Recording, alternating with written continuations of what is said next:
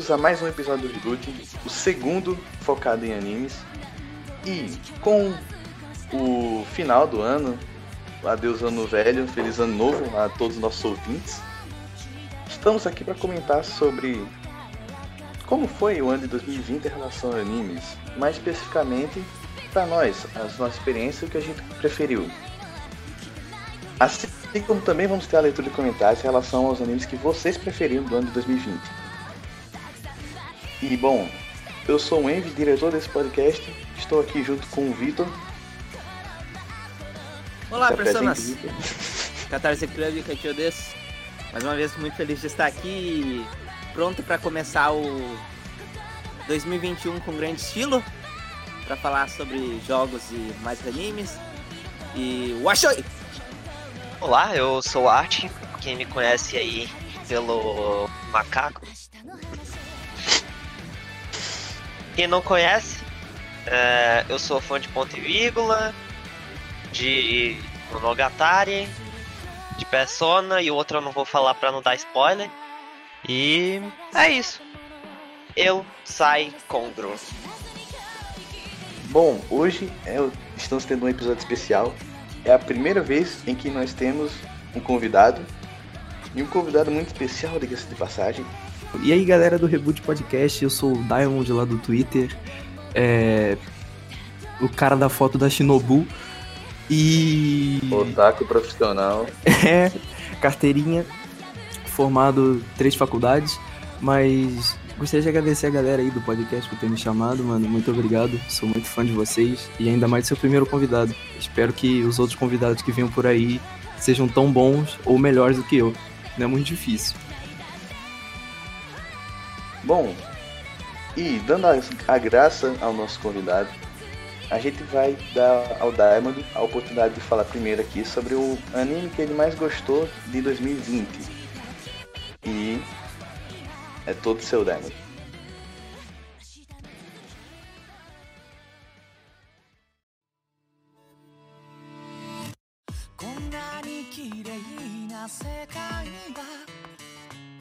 忘れてしまいたいほどだなナイフで切り取れそうなくらい静かな夜だから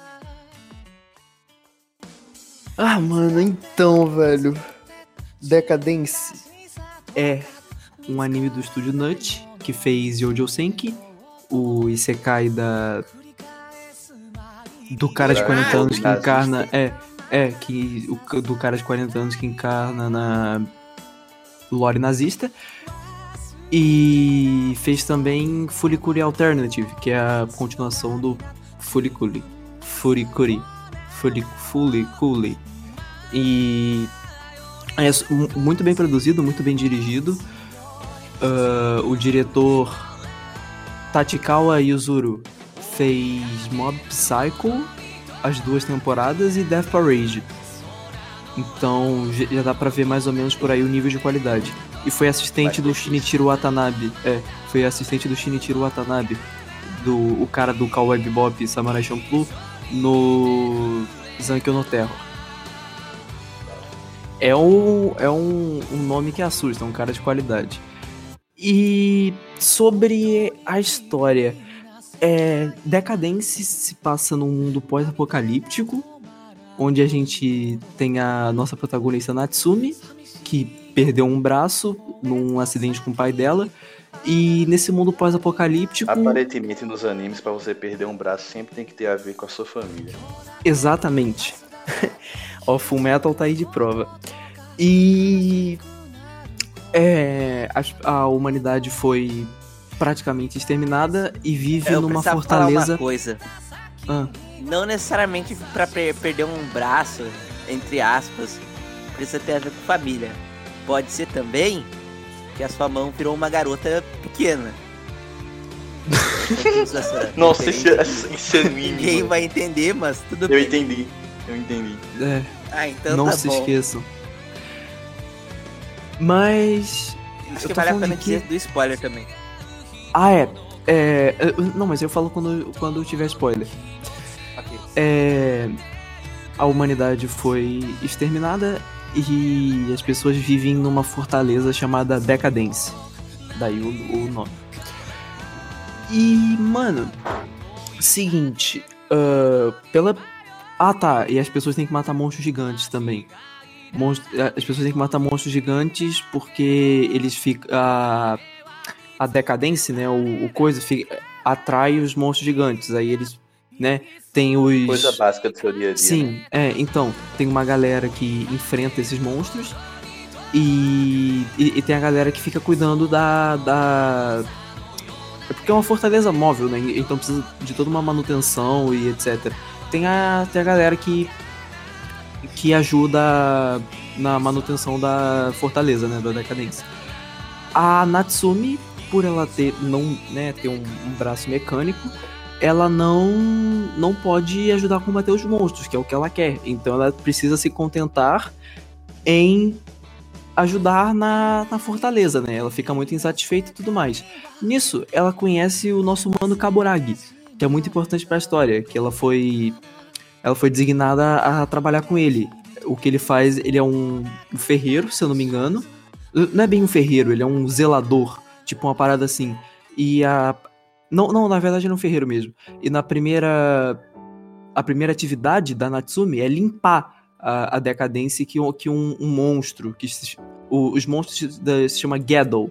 Gadoru, que eles chamam lá. Se chamam Gaddle, fez cocô na, na decadência. Ela tem que ir lá limpar, não sei o quê.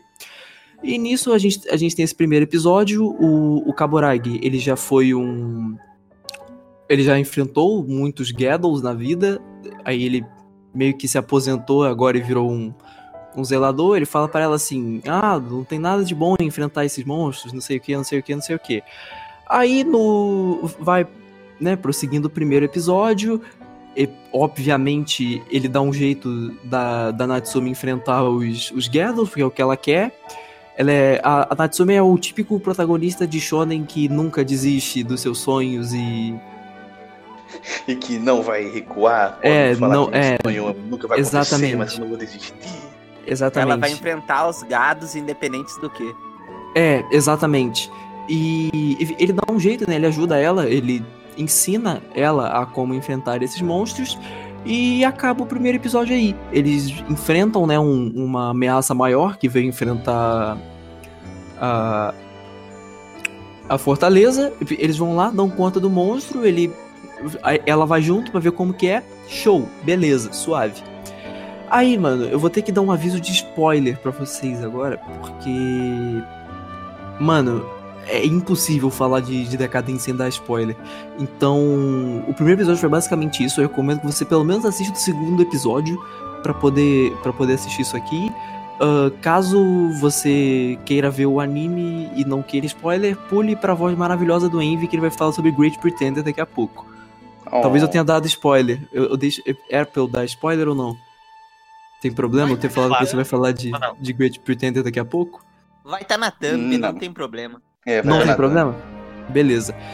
Então é basicamente isso, mano. Não, não vale a pena, vai lá, assiste. É uma experiência muito única, é maravilhoso.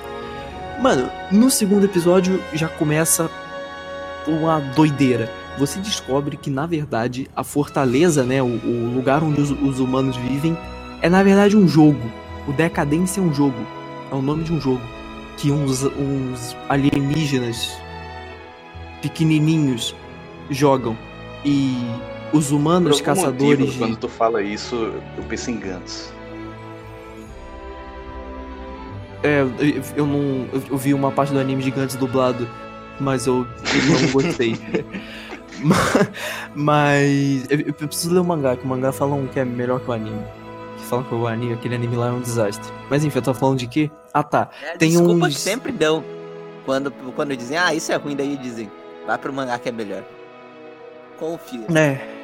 Então, enfim, eu tô. Ah tá, eu tô falando. É, tem uns, uns alienígenas pequenininhos.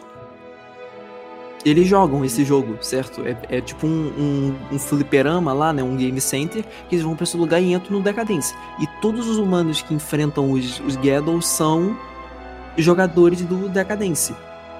Nisso, a gente descobre que o, o Kaburagi, que a gente conheceu no primeiro episódio, o professor da Natsumi, era o cara mais brabo de todos que saía matando todo mundo. Ele era tipo o top 1 do server, tá ligado? O cara era uma lenda praticamente. Só, só que tinha um- uma regra do jogo de que vo- você chegava lá no jogo ah, e todas as duas você. É, é tipo um VR, tá ligado? O, o jogo.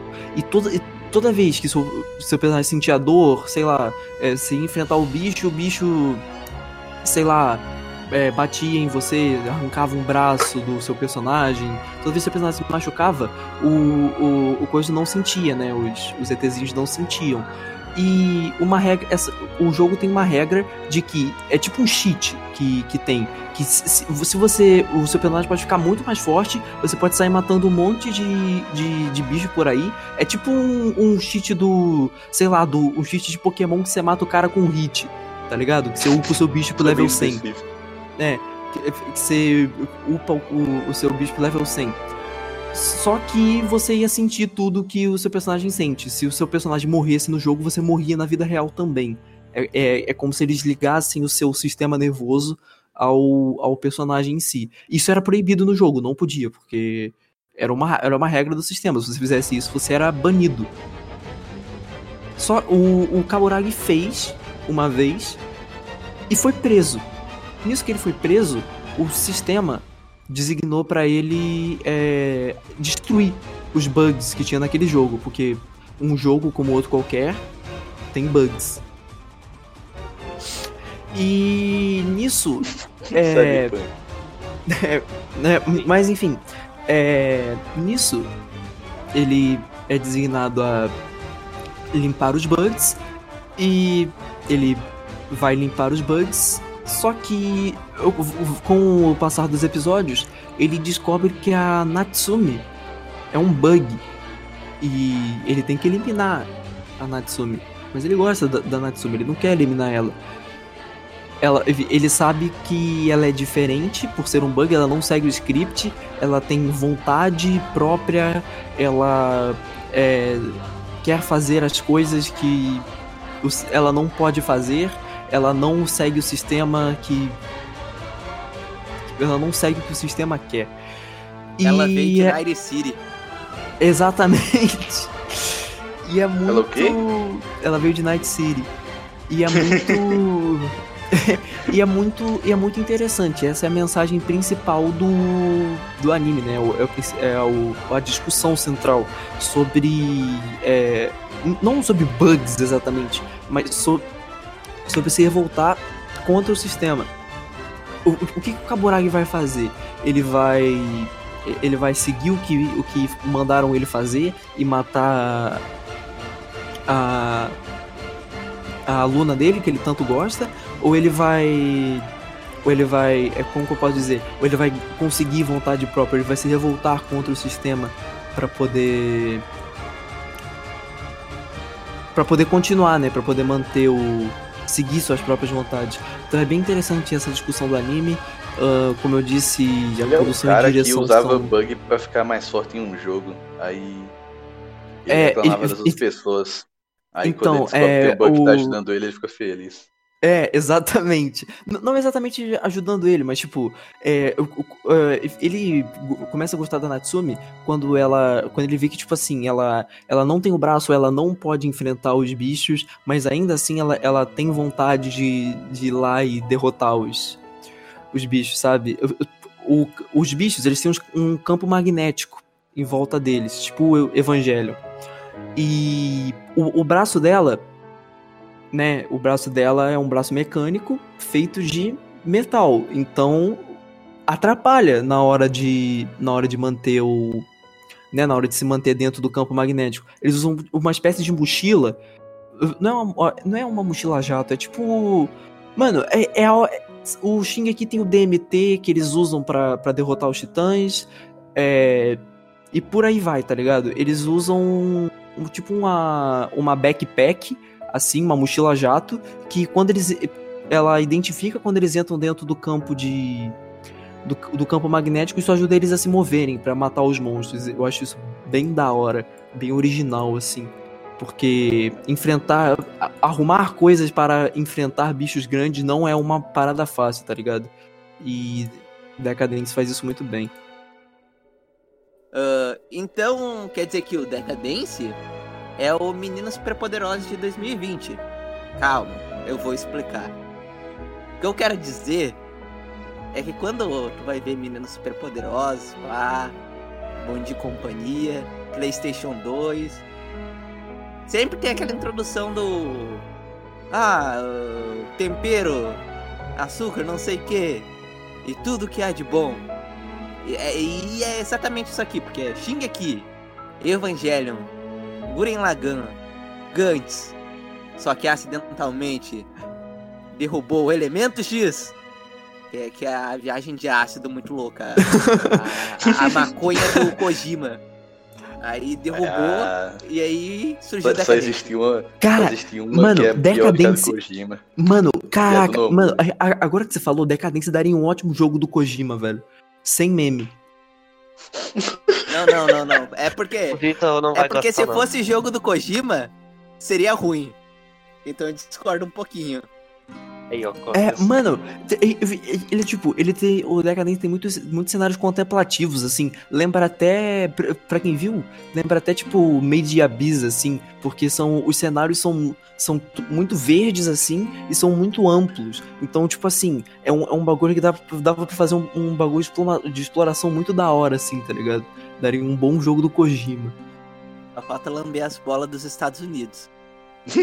É, sim, 100% isso é verdade. Kojima. É, é ah, o, mano, o- pra mim, isso aí daria um bom Monster Hunter. Da. Nossa! É. Mano, quem sabe assim Monster Hunter fique bom, velho. Eita! Ih! Farpas. Mas é isso, mano. Recomendo Decadência a todo mundo aí. É muito bom.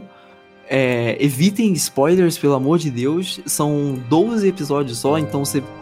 Mano, dá pra ver em menos de um dia, cara. Você É, senta os, assim. os spoilers que rolaram Mano, aqui foram só do segundo episódio.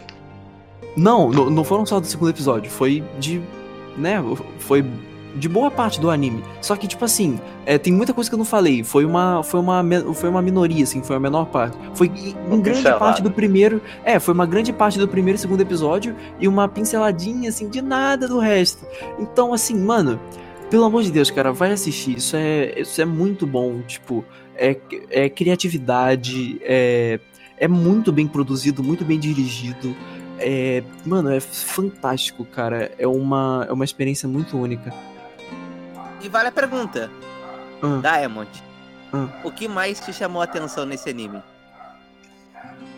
Identidade visual, cara. É- e, e criatividade, principalmente. É o que eu sempre digo, mano. Você olha pra Decadence, você só consegue pensar em Decadence, mano.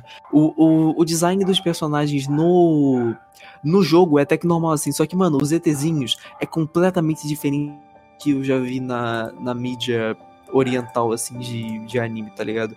É um. É, pa- parece mais desenho. Desenho ocidental do que, do que anime em si, tá ligado? É um, uma mundo parada que eu acho.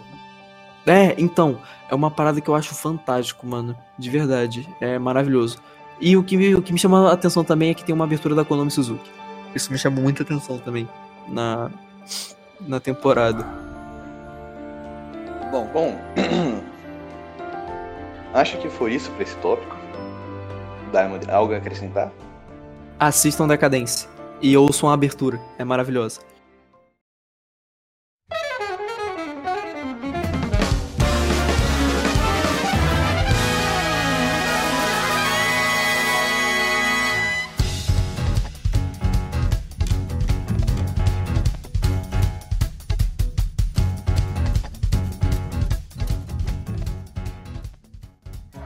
Bom, o anime que eu escolhi pra comentar foi Great Pretender. Cara, digamos que Great Pretender foi um baita de uma de uma brisa de ar fresco entre as temporadas do- dos animes, porque dá pra falar que realmente foi algo diferenciado, que foi a famosa pérola que você encontra de vez em quando na, no meio das temporadas cheio de animes repetitivos. Great Pretender é um anime de trambiqueiro. É anime de passar perto nos outros. É anime de mentir. É anime de você tocar campainha e sair correndo. Tudo nele é, tem foco em vigaristas. É um baita tema que, sinceramente, eu curto pra caramba. E foi, é tudo feito de uma maneira muito interessante, vamos dizer assim. O anime é do. é produzido pelo Studio Wit, que inclusive fez as primeiras temporadas de Shingeki no Kyojin. Ele Daí fez Vinland tem- Saga. O melhor anime Sim, de Vinland Saga 2019. também. Melhor anime de 2019, isso aí. Gostei de ver. Eles têm um, uma, um histórico muito bom. E, bom, Great Pretender é dirigido por Hiro Kaburagi. Ele é um anime totalmente original e que foi feito com associação na Netflix, né? Seja, se você tem Netflix, vai e assista. Caraca, o Kaburagi saiu direto de Decadence pra dirigir Great Pretender, what the fuck. O cara é brabo. cara trabalha tanto quanto o Sakurai. Pode crer. Eita, acho que é difícil isso aí. Mas continuando. Great Pretender. Ele é uma coisa bem diferenciada dos animes que estão rolando em geral. E como eu disse, ele tem foco em vigaristas, em golpistas. Em gente que sai aplicando vários golpes, obviamente, em gente rica, para deixar a gente rica pobre e ficar mais rico. O, ponto central é esse. Mas é uma parada muito interessante. Até porque ele trata de temas bem diversificados e sérios. Mas o humor nele deixa tudo mais, mais leve, né? Mais fácil de você engolir. Como o Diamond também assistiu, e inclusive colocou pra ele como um do, o melhor de 2020, queria perguntar pra ele uma coisa que assim, eu acho que qualquer um que assistiu foi é, sobre as coisas que ele reparou em relação às. Qualquer um que assistiu deve ter reparado isso. Mas queria saber o que, que o Diamond notou em relação às claras referências a Cowboy Bebop. Mano, tem um You Space Cowboy no, no chão, cara. No- quando eles vão entrar, quando eles vão lá pra. É, porque, pra, pra quem não sabe, é, Great Pretender é completamente western, né? Então ele. ele tipo, não é completamente, mas tipo assim, tem um personagem japonês, que é o, o, o protagonista, e todos os outros. É, então. E todos os outros são de vários outros lugares do mundo. O primeiro arco se passa em. em Hollywood. É, não, é, não, em Hollywood. Caraca, eu jurava que era em Hollywood, em Los Angeles. E. Então, assim, já não é muito normal de animes não se passarem em, no Japão. Mas, cara, ele é. vai para lá por causa do francês. Sim, Sim, ele vai pra Los Angeles por causa de um francês que anda com uma. É, com uma mina do Oriente Médio. Que a, a Abigail é, é lá do, do Oriente Médio. Mas, cara, tem um You Space Cowboy no, no chão quando. Quando aquele. Quando o- quando o chefe daquela. O- Quando o chefe daquela gangue no primeiro arco vai. Vai pra. Mano, pra onde que ele vai, cara? Não lembro. Mas enfim, ele, ele vai, tipo, meio que um, pra um palco assim. E tem um. Mano, um fucking You Space Cowboy no chão, cara. É, o. O anime também. Mano, qual a referência a Cowboy Bebop que você viu sem ser o You Space Cowboy? Boy. A opening, mano. A opening. É uma Ah, é, clara a referência opening. de Cowboy Bebop.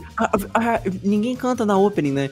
A, a opening, É, ela e é... é, um- é um todo experimental e é muito Sim, parecido a- com a de a- Cowboy Bebop. A trilha sonora de, de Great Pretender é um jazz muito parecido com Cowboy Bebop, cara. Assim, é um. Você começa a ouvir, você já praticamente liga um com o outro, tá ligado? E. O grupo mano, dos personagens, apesar de ser bem mais animado que o de Cowboy Bebop, lembra também, tá ligado? Sabe, na maneira como eles É, funcionam, é, caso. exatamente. Inclusive, Great Pretender tem uma coisa que eu gostaria de ver em Cowboy Bebop, que é mais o, o passado dos, dos personagens em si, que eles têm Sim, muito velho, flashback. sim. Eles têm muito flashback, eles têm muito. Muito. Muito. Tipo, você descobre muito mais sobre os personagens. E. Enfim, Cowboy Bebop nem de longe é, é ruim por isso, tanto que nem a premissa do anime não é. Não é mostrar explicado. flashback dos personagens, é. Não é mostrar flashback dos personagens, mas eu, eu, eu particularmente senti falta. Mano, Great Pretender é maravilhoso. E tem uma ending do Fred Mercury. Sim. Só, só por isso já vale o seu sua assistida. Mas, assim, acho que a gente deu um- alguns pulos maior do que o, a perna. Vamos falar um pouquinho sobre a, a do anime, os personagens e tal. O anime começa com o nosso garoto presepeiro chamado Makoto, que ele vive como se intitulando o maior vigarista do Japão. Mas no fim ele é um batedor de carteira. Ele bate carteira, ele engana as pessoas e vai conseguir dinheiro. Faz, faz idosa comprar produto falso e vai vivendo assim. Até um dia em que tem um estrangeiro francês perto dele. Ele vai devolver a carteira do cara, que caiu no chão, não sei o que lá. Aí, beleza, ele pega a carteira, chega em casa, só tem papel dentro. E aí começa um, um- começa a perseguição atrás do cara, porque ele percebe que o maluco também era um, um larápio, né? Que nem ele. E ele acaba se colando no maluco. E eles acabam parando em Los Angeles, porque era pra onde o francês estava indo. Inclusive, Great Pretender tem uma coisa que a maioria dos animes não tem, eu não sei porquê que personagens de locais diferentes não conseguem se comunicar se não for em inglês. Exatamente. Mano, em qualquer anime, o personagem pode ser. Mano, Jojo, por exemplo. O, o Jojo vem dos Estados Unidos, pousa no Japão e fala com Pera, eu todo tenho uma mundo pergunta. normalmente. Ah, Eu tenho uma pergunta. diga. Tu falou isso, mas é o caso que a gente sempre vê em anime, né? Os caras supostamente falam inglês. Eita. Mas Caiu. é tudo foi- dublado em ah, japonês, né? Sim, Sim. o- na, na real, o Great Pretender, o, o primeiro episódio, boa parte dele é em inglês. Os, os Em inglês. personagens falam em inglês mesmo. Só que. s- Só que chega uma hora no. É porque no tem uma hora que ele, ele mete o aviso assim na tela, tá ligado? Daqui É, pra é- frente a, gente vai, a gente vai falar só em japonês pra não confundir ninguém, tá ligado? Sim, porque é Mas- conveniente, porque um, um dublador Sim. japonês fala melhor japonês do que inglês. Então. Mas ele- personagens é estão em locais diferentes. E, ah, tipo, a premissa é que eles estão falando inglês um com os outros. E quando. E tipo, tem personagem que fala, ah, eu queria poder saber falar inglês tal, que nem você e tal. Tipo. é, eles não estão falando, tipo, que nem foi no primeiro episódio. Mas tá implícito ali que eles estão realmente falando é, inglês. Eles, eles- deixam Justo, claro justo. que eles estão falando inglês. É, é igual um outro anime que fez isso, que eu, que eu consigo lembrar, foi o próprio Vinland Saga, que também é do It e, e a gente citou aqui, né? Que, cara, é, os personagens, eles é, é na, nos vikings lá. Mano, da onde que são os vikings, cara? Eu tô com medo de falar besteira. Vikings. Na Europa. Não, eu sei- que é na Europa eu sei. É, não é Finlândia que fica, velho, eu esqueci o nome. É tipo Irlanda, esses países que, Terras que os nórdicas. vikings estão. É, então, as problema que eu terras tenho com nórdicas dos isso, vikings. E que. que Principalmente com Vinland Saga. Ah, É que, por exemplo, eu acho legal isso da linguagem no mangá, eu acho que funciona muito bem, inclusive. Mas no anime eu acho que não funciona tão bem, porque tu não consegue passar isso. Porque tá todo mundo falando em japonês. Sim, E aí é, só tá, tá todo mundo escuta o personagem falando. É, Eu estou falando outra língua. Sim, Eu mas, acho meio- claro que falando outra língua. Tipo, tem uma, um momento específico que o, se eu não me engano, o Askeladd vai falar com outro cara. Só que aí ele chega e pergunta assim: é, alguém aí sabe. Alguém aí sabe a língua desses caras aqui? Que eu não sei, não sei o quê. Mas é tudo em japonês. O, o Great Pretender tem isso também. Só que eles realmente falam inglês boa parte do episódio. Sim, isso, tipo, é uma coisa que eu paguei um pau agora que eu soube. Mas, por exemplo, em Vinland, o anime me tirou um pouco nessas partes, justamente por ele não mostrar isso. Ele mostra os personagens tudo falando japonês, e aí ele só comenta, ah, aqueles caras falam tal língua, a gente fala tal E língua. os caras de, e, e os caras do, do- os caras do Great Pretender, eles falam. Eles falam bem inglês. Eu, eu fiquei, eu fiquei, mano. Sim, eles falam surpreso bem, mano. com Os dubla... Eu não sei se foram os dubladores japoneses que estavam falando, mas eu fiquei É, eu já ia surpreso. perguntar, Se- se foram foi- os dubladores japoneses mesmo ou foi... não. Não faço a mínima acho que- ideia, mas a voz Cara, é bem eu- parecida. Sim, sim, eu, eu acho que provavelmente foi sim. Mas. Cara, eu, eu achei sensacional isso, mano. E, e, tipo assim, o, o- outra coisa que eu gostei muito do Great Pretender também foi o. Como que eu posso dizer? A estrutura da narrativa dele. Ele é dividido em, em casos, assim. É, onde cada em caso foca arcos em. de 5, 4 episódios. Sim, e- e- em- onde cada arco foca em um, um, um- personagem, assim. E que, assim, é uma, é uma estrutura um tanto quanto expositiva, assim, um tanto quanto básica, que, tipo assim, tá, esse arco foi sobre esse personagem, o próximo arco vai ser sobre, sobre tal personagem. tal, tal roubo. Sim, é, vai ser outro caso, eles vão ter que enganar outra pessoa e. Enfim, basicamente isso. Só que. É, um- é uma estrutura narrativa simples, mas que eles acertam nisso. É, eu- funciona eu- bem. É, ele é. O, o Great Pretender, ele, é isso. Ele pega coisas simples e acerta muito nelas, sabe? E. Cara. Maravilhoso, velho, maravilhoso. Ah, a pergunta que eu tenho pro Envy é. Tu falou que o Great Pretender acaba trabalhando nos temas mais sérios, etc. Sim, sim. Na minha cabeça, pelo que vocês falaram de o negócio é enganar e conseguir dinheiro pra ficar mais rico, etc. Eu pensei em algo bem despretensioso e meio até escrachado, tipo Kakegurui. Como Sim, que o anime aborda os temas Hum. sérios? Isso que eu quero saber. Não, não diria. Tá, ó, deixa eu. Deixa eu continuar onde eu parei em relação a, a- o primeiro episódio. Quando o francês chamado Laurent leva o Makoto pra Los Angeles, ah, eles fazem. acabam fazendo uma aposta em que. Em relação. Caramba, agora esqueci exatamente a aposta, mas acho que foi em relação a, ao roubo que eles Eu lembro, é, ele- ele- é, ele- eles têm um, um cara muito brabo lá em, lá em Los Angeles e, e quem conseguir tirar mais dinheiro desse cara vence. Vence a. É, é isso. Exatamente. Sabe? Aí, Aí, quem aí, conseguia aí- arrancar é, mais dinheiro exatamente. dele vencia e, no caso, se o Laurent vencesse, o Makoto ia se juntar a ele como um ajudante. E Sim, se, se- se- o Makoto se- vencesse, o Laurent ia virar o servo dele e vice-versa. Enfim. Aí eles vão lá pra Los Angeles. E o cara que eles estão alvejando é um cara que ele se passa de diretor de cinema, ele financia vários filmes, mas isso é só pra cobrir que na real ele é, ele é um grande chefe do tráfico de drogas.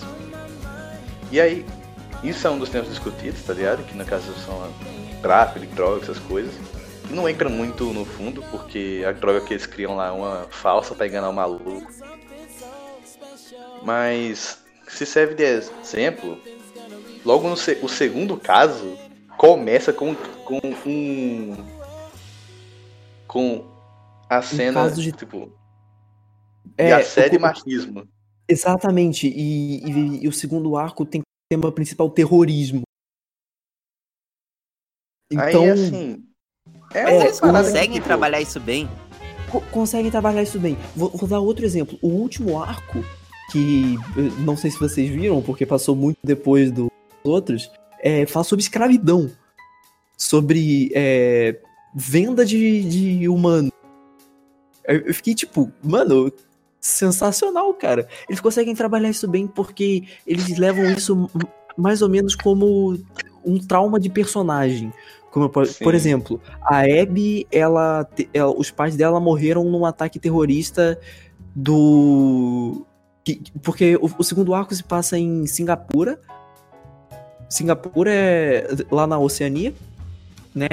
Em Diamond Geografias. Não, eu, sei que é na Oceania, mas onde na Oceania que fica Singapura? É, é a, cap- é a capital de. Não, Singapura é o país. Ah, que a capital é, é Sydney, não é? Um bagulho assim? É, alguma coisa assim. É lá em. é, você passa em, em Singapura. E lá eles fazem corrida de avião. Tipo, é.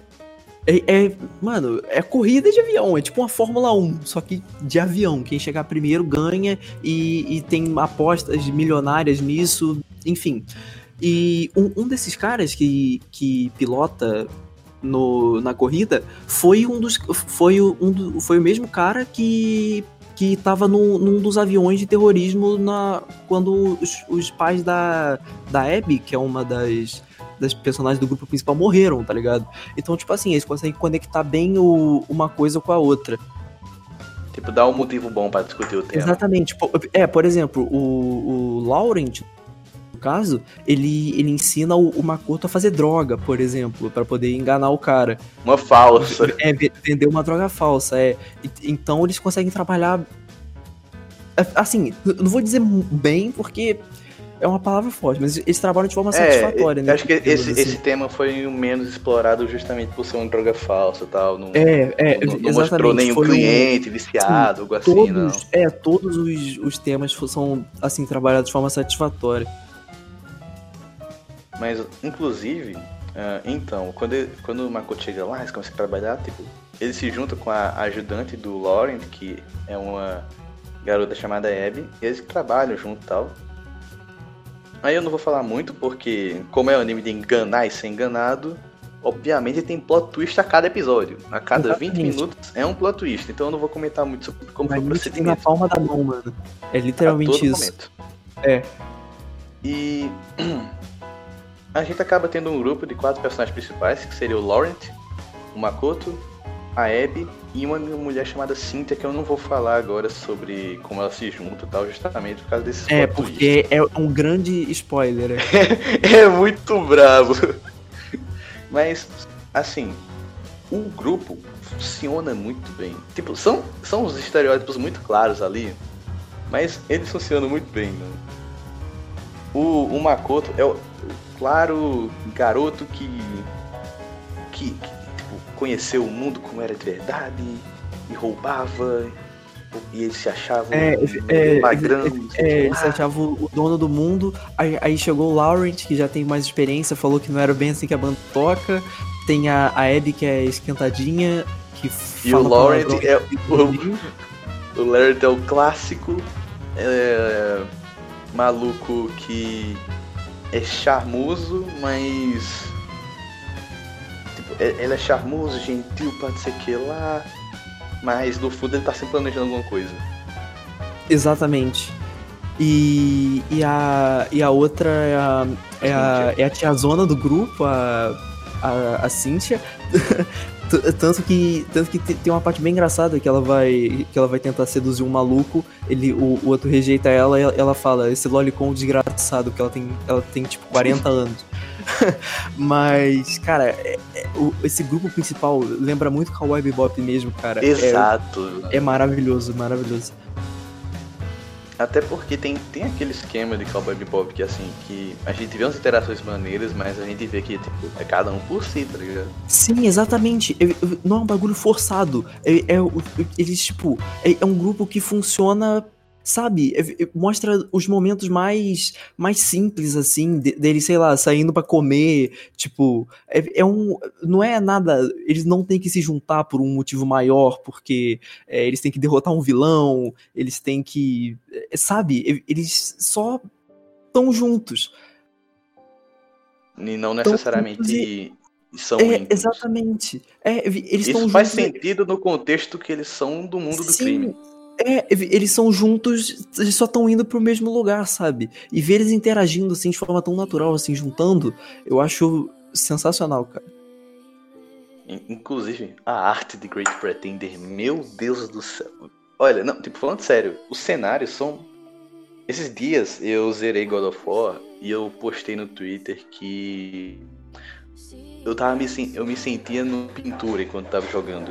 Um- uma pessoa deu um comentário lá sobre God of War que falava que parecia uma, uma aquarela 3D. E foi a melhor maneira de descrever que eu imaginei. Eu achei que God of War ia ser a coisa mais linda que eu tinha visto na minha semana. Aí eu assisti Great Pretender. E, velho, a cada dois minutos ou menos, se você tirar um print, você tem um wallpaper ali, prontinho pra você. Exatamente, exatamente. No, no final do primeiro episódio, que o. que o, o Makoto tá pendurado lá, lá no céu, tipo, ele, ele fica pendurado na placa de Hollywood. Acho que Los Angeles, não sei. Ele fica pendurado É porque na... Hollywood é em Los Angeles. É, e- A então ele placa fica pendurado no. Ele fica pendurado no, no bagulho de Hollywood. Aí depois a, a câmera vira assim e mostra ele pequenininho, pendurado lá e um cenário absurdo por trás, assim. A Witch acertou muito no, nos cenários de Great Pretender. Tudo, Então- moleque, parece uma baita pintura. Então, basicamente, é tipo um Monogatari, né? Que todo frame é wallpaper. Sim, sim, sim, lembra muito. Nossa, a fotografia de Great Pretender lembra muito Monogatari. Só, que eu acho que, que, que assim, Monogatari é outro nível, né? A, a fotografia de Monogatari conversa mais com o anime do que a de Great Pretender. Mas, é, que eu acho. Mas assim, é sensacional, mano, muito bom. Eu ia dizer que eram casos diferentes, porque, por exemplo, eu acho os cenários de Monogatari meio fracos. Os cenários em si de Monogatari também. não são, tipo, f- caralho, foda. Eu acho que é mais como eles usam uma mescla de cores, de iluminação e Sim, tudo. não, é, Eu a acho que é mais não personagem. fotografia. cor e iluminação são as grandes É, estrelas. é desse metáfora, tipo, o, o, os cenários de, de Great Pretender são mais coloridos, assim, fechados. O, o tanto que o design dos personagens é, é tipo, leixado, tá ligado? Mas é proposital pra conversar com, com os personagens, assim. Eu acho bem, bem, bem, bem bacana essa parte técnica. Me lembrou por algum motivo Hotline Miami. Acho que não, Relação não de é cores muito lembra um difícil. É, Relação as, de as cores um são as cores. Não é muito difícil perceber o porquê te lembra Hotline Miami. Né? E assim, Great Pretender, como eu falei, eu não quero comentar muito sobre os casos que eles vão roubando gente, rica tudo mais.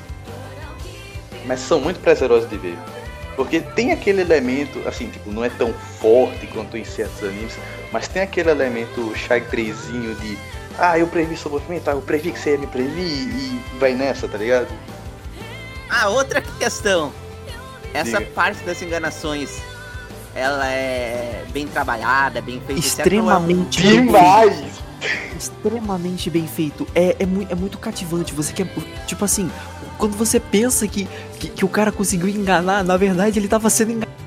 Tá ligado? É, é um. Mano, é muito E o primeiro cara. caso, ele, tipo, o primeiro caso, ele acontece essas coisas, mas não fica, tipo, Sim, não o, fica o- o tá primeiro ligado? caso é exatamente, o primeiro caso é, é a maior definição disso, cara. Tipo assim, quando você pensa assim, beleza, o, o cara foi lá e enganou o outro. Só que na verdade não, na verdade o, o cara que foi enganado, que tava enganando o outro cara que achou que ele tava enganando, tá ligado? É um bagulho de louco, cara. É muito, é muito inteligente, assim. É, Lembra, lembra muito. Se- Sei lá, é, é batalha mental, né? Batalha psicológica. Lembra É. muito, como, como eu posso dizer, Death Note ne- nesse, nesse quesito, assim. Até o Só próprio que não é tão Kaguya- exagerado quanto em É, Death a- Note, tá? Exatamente. Até o próprio Kaguya, assim, que tem umas, umas batalhas mentais, assim, eu acho que é extremamente bem trabalhado, mano. É muito inteligente. E é- é muito inteligente, vale dizer que ele é muito cativante também. Tipo, você quer. Tipo, você quer muito saber o que acontece no próximo episódio. Então você. Mano, você vê ele direto, tipo, direto. Ele, é, ele é um negócio que, assim, eu, como eu disse, eu não tava dando nada. Mas quando eu terminei o primeiro episódio, eu já fui maratonando, tá ligado? Porque ele te anima pra continuar. E não tem aquelas prévias do próximo episódio direito, tá ligado? Mas É, já, termina o episódio com o Fred Mercury. É, não, tipo, não- ele não é pra te hypar pro próximo episódio, ou ele, ele quer te hypar pra você falar, caramba, qual vai ser a genialidade da próxima vez? E você vai nessa. E assim, como eu disse, eu não quero falar muito sobre o que acontece e tal, porque plot twist é plot twist. Então vou citar aqui, pra finalizar, como o Diamond citou algumas vezes, a ending é Freddie Mercury com a música que dá nome ao anime, The Great Pretender. E a trilha sonora, como o Diamond também citou, tem muita pegada de Cowboy Bebop. E dando expandida, ele tem um- uma baita pegada assim de reconhecer que não existe só o Japão. Estranhamente é algo que eles caracterizam, porque é algo que estranhamente em animes não não gosta muito de citar outros lugares. Vale dizer É que isso também do que a Japão, Indy- de anime focar muito no Japão, tem um motivo também que é que japonês é muito fechado e eles geralmente É, vão é, focar é- é mais focado, no no- eles é focado no entendem, público que eles de lá, sabem. tá ligado? Exatamente. Mas o, o que eu tava falando é que a Indie, Eles mesmos falam isso no anime, eles falam que o japonês é um pouco muito fechado. Né? Eu, eu- eu ia dizer que a engine, ela é o, o, o clipe da engine, é o clipe da música The Great Pretender do Fred Mercury, só, só que com os gatos dele. Tipo, É. porque porque você vê que na engine tem uns gatinhos assim, são os gatos fazendo o, o- tipo os exatos mesmos movimentos que o Fred Mercury, que, que aparece no clipe lá, só, só que São os os gatos gatos do Fred Mercury. são os gatos do Fred Mercury. Isso, eu achei isso sen- maravilhoso, cara, sensacional. Isso parece bem legal. Isso parece Sim. bem da hora. Pra mim é tipo, Eu- mano, foi a, a, melhor coisa, o melhor anime desse ano. Eu recomendo pra todo mundo que quiser. É maravilhoso. É, assistam. Assista. Ah, Tem muita gente falando sobre o Great Pretender, eu nunca cheguei a dar uma chance, eu pretendo, não.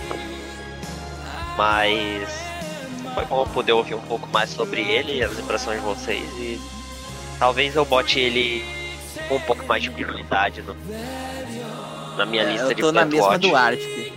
Tô no mesmo É, bote. só, só pra citar,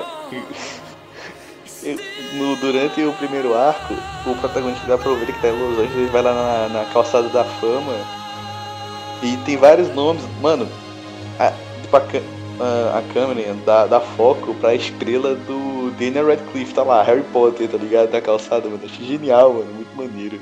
Sim, sim, é, é Harry Potter, é, é, tem o See Space Cowboy lá. É maravilhoso, mano. Eu acho que assim, era isso que eu tinha falado de Great Pretender.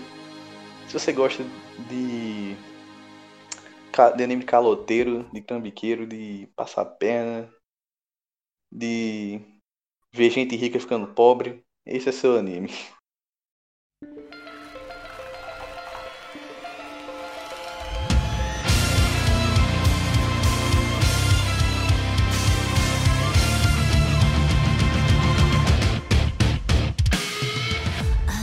き続けた今を決しては見ないように塞いだ」 Bom, o anime que eu vou falar vai ser ReZero Kara Hajimero Isekai Seikatsu, a primeira parte da segunda temporada.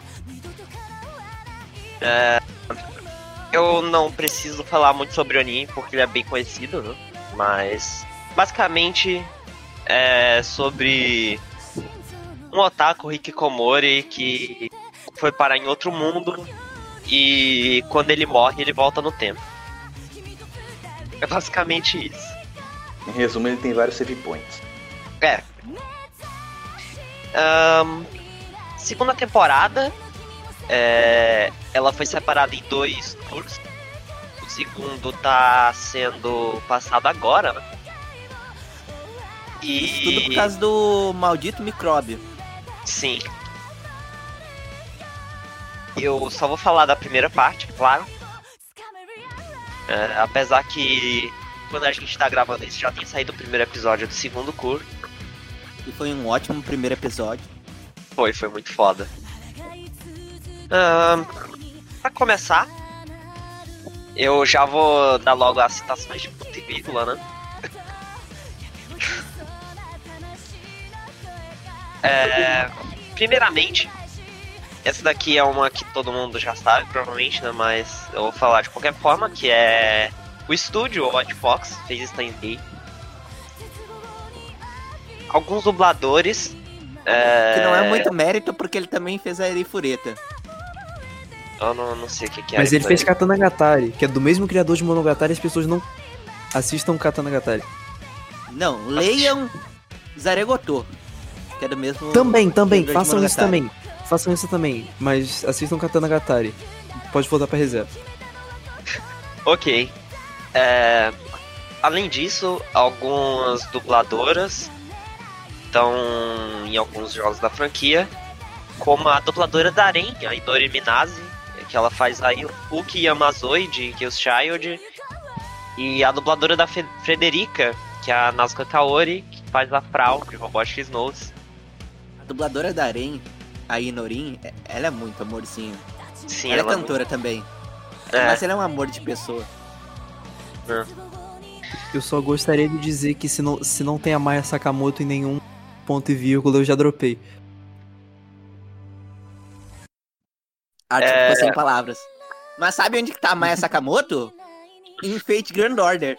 A, a Maya Sakamoto é, é a Ekidona, Et- Etidna, de, das Sim, temporadas sim, de ReZero. ela que é a Best- ReZero 2. É, que é a Best Girl do ano. Junto com a Abby. Ah tá, vale dizer, talvez isso seja opinião pessoal. Mas aproveitando que a gente tá falando de- da segunda temporada de ReZero, eu achei essa segunda temporada muito melhor que a primeira. Nossa, Só- ela é. Só, a só primeira passando tem cima. muitas falhas que agora- essa não comete. Eu acho meio difícil falar isso agora, porque o arco não tá completo. É, é, é, não terminou, mas do que já É. teve, eu achei muito, muito melhor que a primeira É, temporada. levando em Só consideração concordo, a primeira porque, tipo, parte apenas. Porque a primeira temporada, ela tem o primeiro arco, que eu não curto muito. É, Eu não gosto de uma certa cena do último arco. E eu acho que ele tem muito de tipo. Um episódio foda, depois tem um que decai um pouquinho e depois sobe pra caralho de novo. Eu acho que a segunda temporada consegue ser mais consistente nesse sentido. Porque a partir do Exatamente. quarto episódio, só tem episódio foda, tá ligado? Pra mim, os maiores problemas do ReZero da primeira temporada estão a partir da segunda metade. Que entra no arco que eles vão pra cidade, que Subaru. Sim, e- eu, Perdem eu acho que começa- muita coisa. sim, eles eu acho que começa muita a coisa. desandar mesmo só, na, só no arco da. Só depois do arco da baleia. Mas, no geral, assim, eu concordo com você.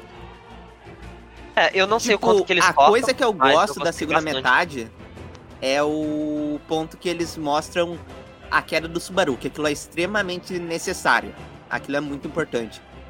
Mas tem muita coisa sobre a cidade e até sobre o poder do Subaru que a primeira temporada devia ter explicado e ela não explica.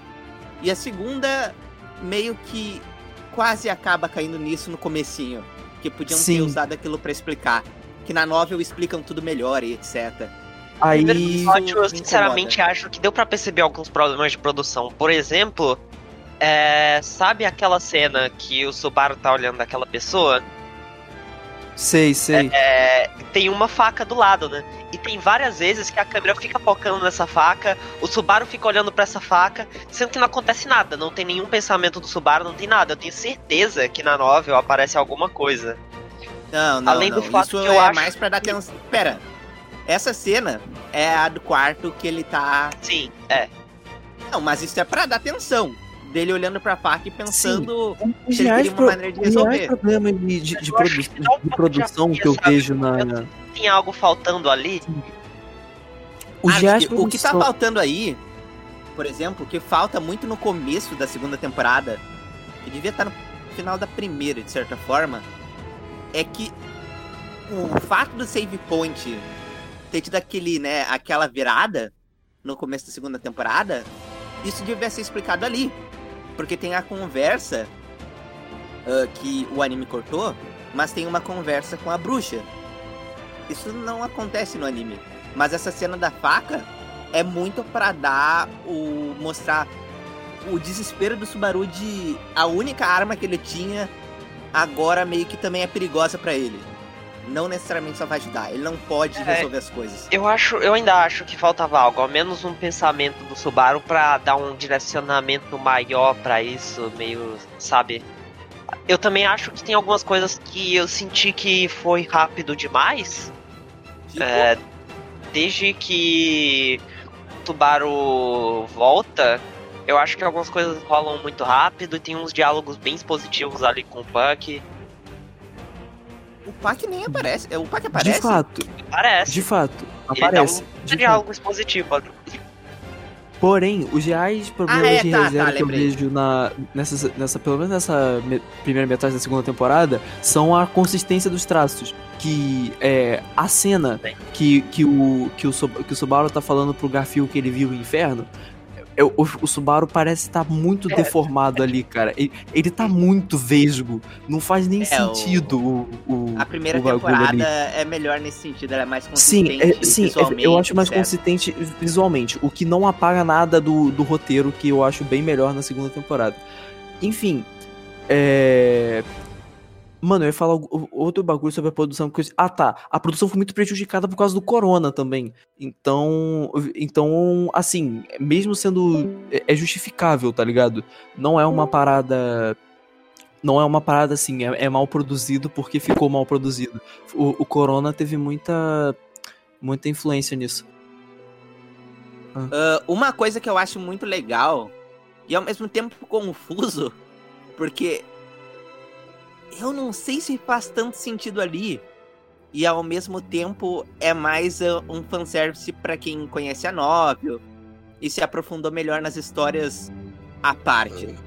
É que quando tem certo acontecimento do primeiro episódio, mostram uma das rotas Warif que Mano, acontece eu na na faço da primeira ideia. temporada. Eu, eu realmente não faço ideia do que, o que é essa parada de rota, mano. Eu, eu pensei que Reserva fosse uma light novel, não uma visual, tá ligado? Não, uma é light uma light novel. novel, mas eles têm algumas rotas secundárias que eles escreveram. É porque, como que acontece? O ReZero, ele tem meio que esse acontecimento do Subaru morre, volta, Subaru morre, volta. E até conversam um pouco sobre isso na segunda temporada, que talvez tenha possibilidades de continuar da onde tudo acabou, sim, né? da- sim, Então sim, sim. Eu- eu- sim, isso aí eu vi. A, a segunda temporada do ReZero, principalmente, foi, foi tipo, foi revelação, assim. Porque a, a gente sabia do poder, a gente sabia, a gente conhecia o universo, mas não tinha contextualizado nada disso. A, a Equidona e as outras bruxas servem justamente pra isso. Elas sabem o que a gente não sabe e falam pra gente o que a gente não sabe. Eu acho que aí, maravilhoso tipo, isso. entra outro ponto que é. Ah, tem também bifurcações não relacionadas à morte. Então, por exemplo, na primeira temporada, quando o Subaru fala pra Aren, eu tô esgotado, vamos fugir. Daí tem uma bifur- bifurcação que cria ali, onde realmente eles fogem, vivem uma vida juntos, têm filhos, etc. E isso virou um Caraca. arif que foi pro, pra Light Novel de volume 9. Que é no final do terceiro arco. Se eu é não me engano, tem uma temporada. bifurcação no final do- da primeira parte da segunda temporada, né? Quando a Echidna fala, dá aquela proposta. Sim, também tem que aí seria a rota da. Eu acho que é a rota da ganância. Tem diferentes rotas, assim. É. E o autor sempre posta essas histórias, essas rotas, no aniversário do Subaru, que é dia 1 de abril. Então é algo bem legal, assim, que eles. O, o autor de ReZero, ele é muito bom em construir esse universo rico e conseguir trabalhar de diferentes formas, assim. Eu acho que uma, das coisas que eu mais sinto falta no anime de ReZero é. é, é do world building, porque eu já vejo muita coisa sendo construída ali.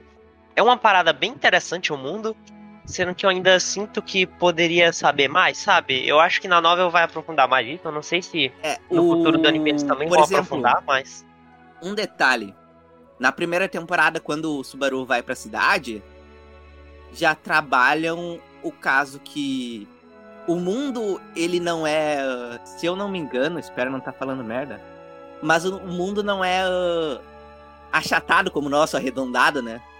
Ele tem outra forma. Eu não me lembro deles trabalharem isso, mas. Não, na novel. eu sei dessa parada Comentam aí. isso Ah, na na novel. novel. Ah, faz sentido. que o anime cortou. E também, na novel também comentam nessa parte que o caso que do Subaru de vir de outro mundo não é único, sabe? Tem outros casos. Então, o anime, ele deixa de explicar e mostrar muita coisa por causa do tempo. Claro que ele ainda faz tudo muito bem, sendo uma adaptação como ele é, ele consegue trabalhar tudo muito bem. E o que ele não trabalha antes, ele deixa pra depois. Ele sempre vai acabar explicando depois, que é uma coisa que mostraram na segunda temporada e mostraram até na primeira, tirando coisas de certos arcos e botando mais pra frente. Mas um motivo também de não ter muito world building, principalmente na segunda temporada, é porque a segunda temporada foca muito em três personagens e majoritariamente no Subaru. A segunda temporada, pelo menos a primeira parte, ela é um É, trabalho. Na segunda eu, eu não sinto falta disso. Na segunda eu não sinto falta disso. Sente falta na primeira? Porque, tipo, a segunda, como ela é muito mais focada na solidão do Subaru e o que acontece com a Emília, com a Equidna e com os testes do santuário, eu não vejo muito mais o que trabalhar de world building ali, eu não sinto falta de nada, sabe? Na segunda temporada, ou na primeira temporada, ele vai muitas vezes pra Ludonica e algumas coisas na mansão e eu É, acho de que é, eles não explicam tanto. Eu não sei se na novela eles realmente fazem isso. Explicam depois, mas. Eu ainda sinto que tem algo faltando no world building ali. É, no anime eles deram uma pecada nisso. Que é outro dos motivos porque eu acho que a segunda temporada é bem superior até agora. Ah, inclusive, pegando o gancho agora sobre a produção, eu ainda não terminei de falar das minhas citações, claro. Mas. Cara, eu não tenho como falar muito da composição de série, sobre o que eles cortam ou não. Mas eu tenho que falar que eu adoro a direção de ReZero. No geral, eu acho o staff faz um trabalho muito bom. A animação também não é grande coisa, mas direção, script, eu acho que eles fazem isso tudo muito bem. Eu Concordo. digo que em composição de cena é muito uma faca de dois gumes. Porque tem coisas que eles fazem que são muito boas e que acrescentam bastante, mas ao mesmo tempo tem coisas que, ao meu ver, assim, pegando o original como base, ou não faz muito sentido, como eu disse, a cena que tem o Arif lá, que é mais um fanservice, pra mim não faz tanto sentido, e tem cenas de corte que provavelmente vão ser essenciais pra esse arco e vão explicar depois. Mas eu não vejo como que eles podem fazer de uma maneira melhor do que o original, então. Até agora. Eu sinto que a composição de cena ela é muito boa, mas ao mesmo tempo ela dá uns tropeços assim que faz coisas que não precisava muito ou deixa certas coisas meio confusas. Um exemplo disso é o diálogo que tem lá no final da primeira parte, que sem spoilers, tem o diálogo com uma das bruxas que vocês devem saber qual é, né? E Sim. o Subaru diz uma coisa pra essa bruxa. Se tu não lê essa no a novel, eu acho que tu pode ficar meio perdido porque que ele tá dizendo isso.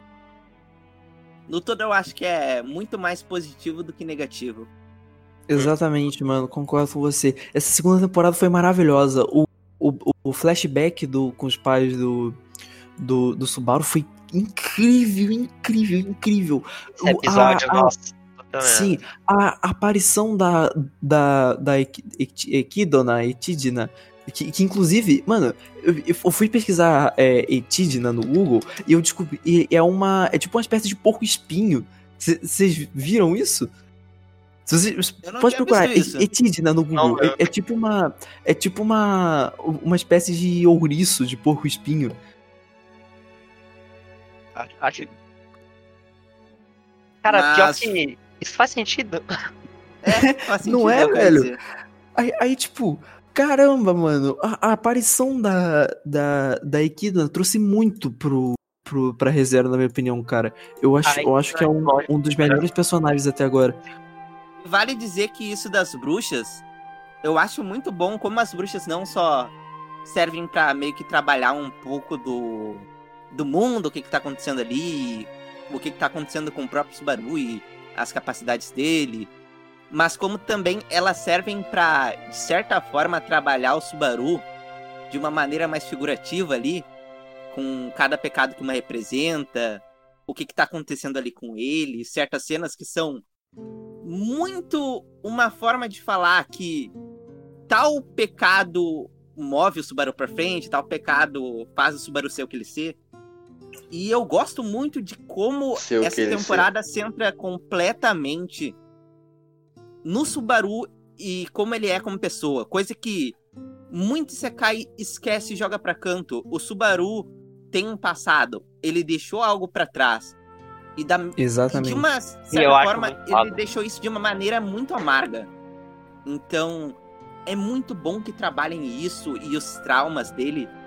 Porque, querendo ou não, o Subaru é extremamente humano. E isso desde a primeira temporada. Ele é cheio de defeitos. E é uma das coisas que eu Verdade. mais gosto de E0. E o que casa muito bem com isso é que o foco de reserva é totalmente no Subaru. Tipo, tudo que acontece, toda a mensagem dos arcos, tudo é voltado pro Subaru. Pro estereótipo de Otaku Hikikomori e tudo isso. Por isso que eu acho que é uma obra que cabe muito bem também na mídia que tá inserida. Porque a maioria das pessoas que assistem ReZero provavelmente vão se identificar com o Subaru. Isso é verdade. Menos da parte que, que elas sabem lutar um pouquinho. Verdade. Pior que eu lembro que falaram que naquele começo, Subaru luta contra os ladrões, na novel ele dá um suplex nele. Sim, é porque, tipo, até no, no anime comentam lá no começo que ele. Ele fala "Ah, que ele não, treinava eu em casa. Peso, não sei o quê. Meu pai brigava comigo, a gente dava uns treinos assim. E, bom, pegando o gancho sobre a staff e sobre a aparição da Equidna, tá na hora de mais uma citação pra ponto e vírgula, porque temos um mito chamado Eiji Umehara, que faz script de alguns dos melhores episódios de ReZero, e ele é o escritor de Chaos Child. É, Ele fez o episódio 15, que é o episódio da neve. Eu- Vocês com certeza já Nossa. entenderam qual que é o episódio que eu Nossa, tô esse falando. episódio, velho. Esse episódio, pelo amor É. de Deus. Pera, Ele tem muitos fez- episódios da neve. O episódio da neve é o que termina a lá filme de É, terror. é. Primeira vez que o Pentakill aparece. É. Pera. Tá falando da primeira temporada. Sim, sim. Sim, Ah sim. tá, eu pensei que era da segunda, esquece. Eu vou chegar na segunda ainda. Ele também faz o episódio 14 antes do 15, né? Porra, ca- 14 antes do. 14 antes do 15, né? Graças a Deus. Ainda bem que é, né? Ele fez toda a sequência da luta contra a baleia. É. Isso não é tão excelente ao meu ver, assim. É, nisso eu concordo. Ele. Na segunda temporada agora, ele fez o episódio 3, que é o episódio que a Equidna aparece pela primeira vez. Quer dizer, Muito bom esse episódio. a primeira vez que ela aparece é no 2, né? No finalzinho, mas o 3 seria o episódio que tem a conversa com ela lá e tudo. É, ele faz o episódio 8, que é o episódio do coelhinho. E que também termina com um crédito lá de filme e tudo. Ah, nossa, esse episódio. Também termina na neve, se eu não me engano. Sim. Provavelmente esse é meu episódio preferido de ReZero, velho. Eu ainda fico em dúvida entre ele, o 15, o 18, o Darim. O, o- E- Mano, o melhor pra mim é o, é o dos pais dele, sem dúvida. É, pra mim também. Não tem como. Eu ainda Aquele fico em episódio é muito perfeito. É muito foda mesmo. Mano, o, o, quando a mãe dele fala, é, é, tipo, é, tome cuidado, não sei. Mano, caraca, velho. Ele se lembra que ele não disse isso quando ele saiu no mundo real. Sim, é, é- é- Nossa. ela fala, é- ela fala, Foda. meu Deus, eu preciso como que é em japonês, ela fala, é, é que outro esquema, Iterashai. é, é, Iterashai, é, mano, maravilhoso, maravilhoso. Sim. Essa essa temporada eu gostei muito mais que a primeira. E também, Ah. já que o Arctic tá comentando de Steph, e ele comentou de performance mais cedo, acho que vale um pouco dizer que. Primeiro, o Okamoto Nobuhiko, que é o dublador do Garfield, eu queria falar que ele é o mesmo dublador do Nier Jovem, só isso citar, e dizer que puta trabalho que Zero tem com performance, porque a primeira temporada teve o Yoshitsugu Matsuoka como o Nossa, o trabalho, Petel o trabalho dele de, de voz de Petelguise, pelo amor de Deus. Outra, outra, outra coisa pra falar, hein? O dublador do Aquele Petel Gris é o dublador do o protagonista de Chaos Child. Que loucura. Sim, é, é o dublador do Kirito, do Sora de No Game. O Matsuoka já ganhou vários prêmios, assim, com dublagem, Sim. porque ele é um dublador muito foda. Ele fez É, sim, ele, também. ele- ele tem muito Soul. trabalho. Sim, ele tem muito trabalho famoso. Tipo, ele, ele, é, ele é o Sora de No Game No Life, ele é o, o Lubbock de Akame ga Kill, ele é o Sim. Kirito, ele é o Rico de No Game No Life Zero, ele é o. Ele é muitos personagens. Ele, é o, o Shao de Genshin Impact. Ele, ele tem muitos, tra muitos, muitos, Sim. muitos trabalhos. E eu acho que o mais importante é a performance. A da Emília é muito boa também, da Takashi Shiria, Sim, sim. mas o Subaru, Sim, com certeza. que é o Kobayashi Yusuke. Cara, o Subaru. hum, Assim, o, ele tem muito carinho pelo que ele faz, começa por isso. Tanto que quando anunciaram a segunda temporada, ele e Ari acabaram chorando no palco. E o tanto que ele gasta a voz dele nos momentos de desespero, que necessita emoção assim.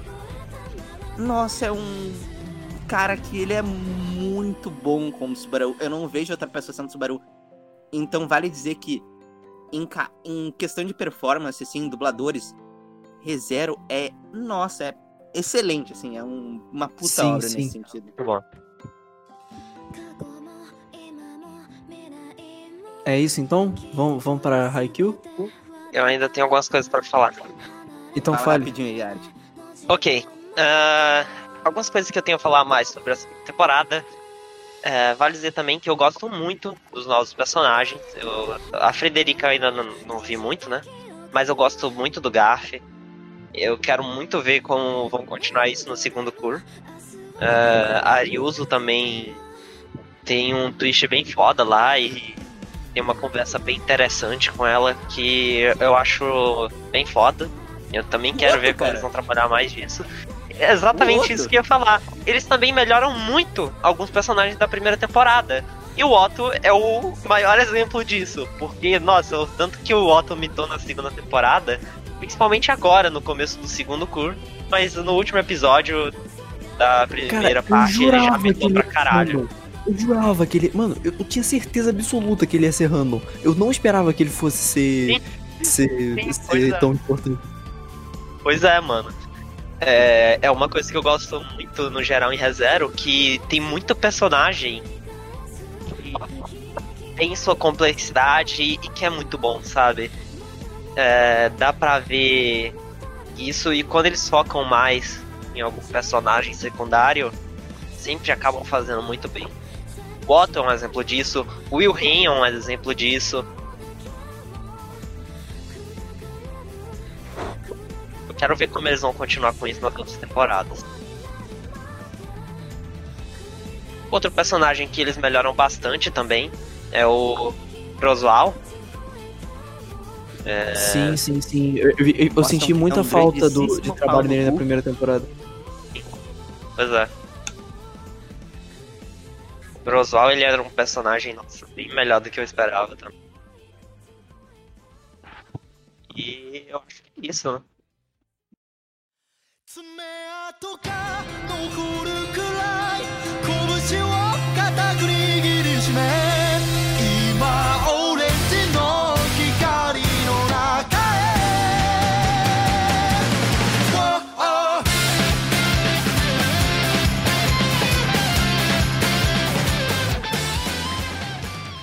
Bom, agora, terminei de falar de ReZero. Vou levantar aqui a bola pro Vitor. E eu corto maravilhosamente.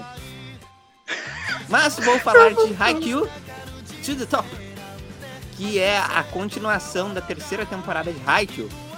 No caso, teve essa mudança de nome, eu acredito que por dois motivos.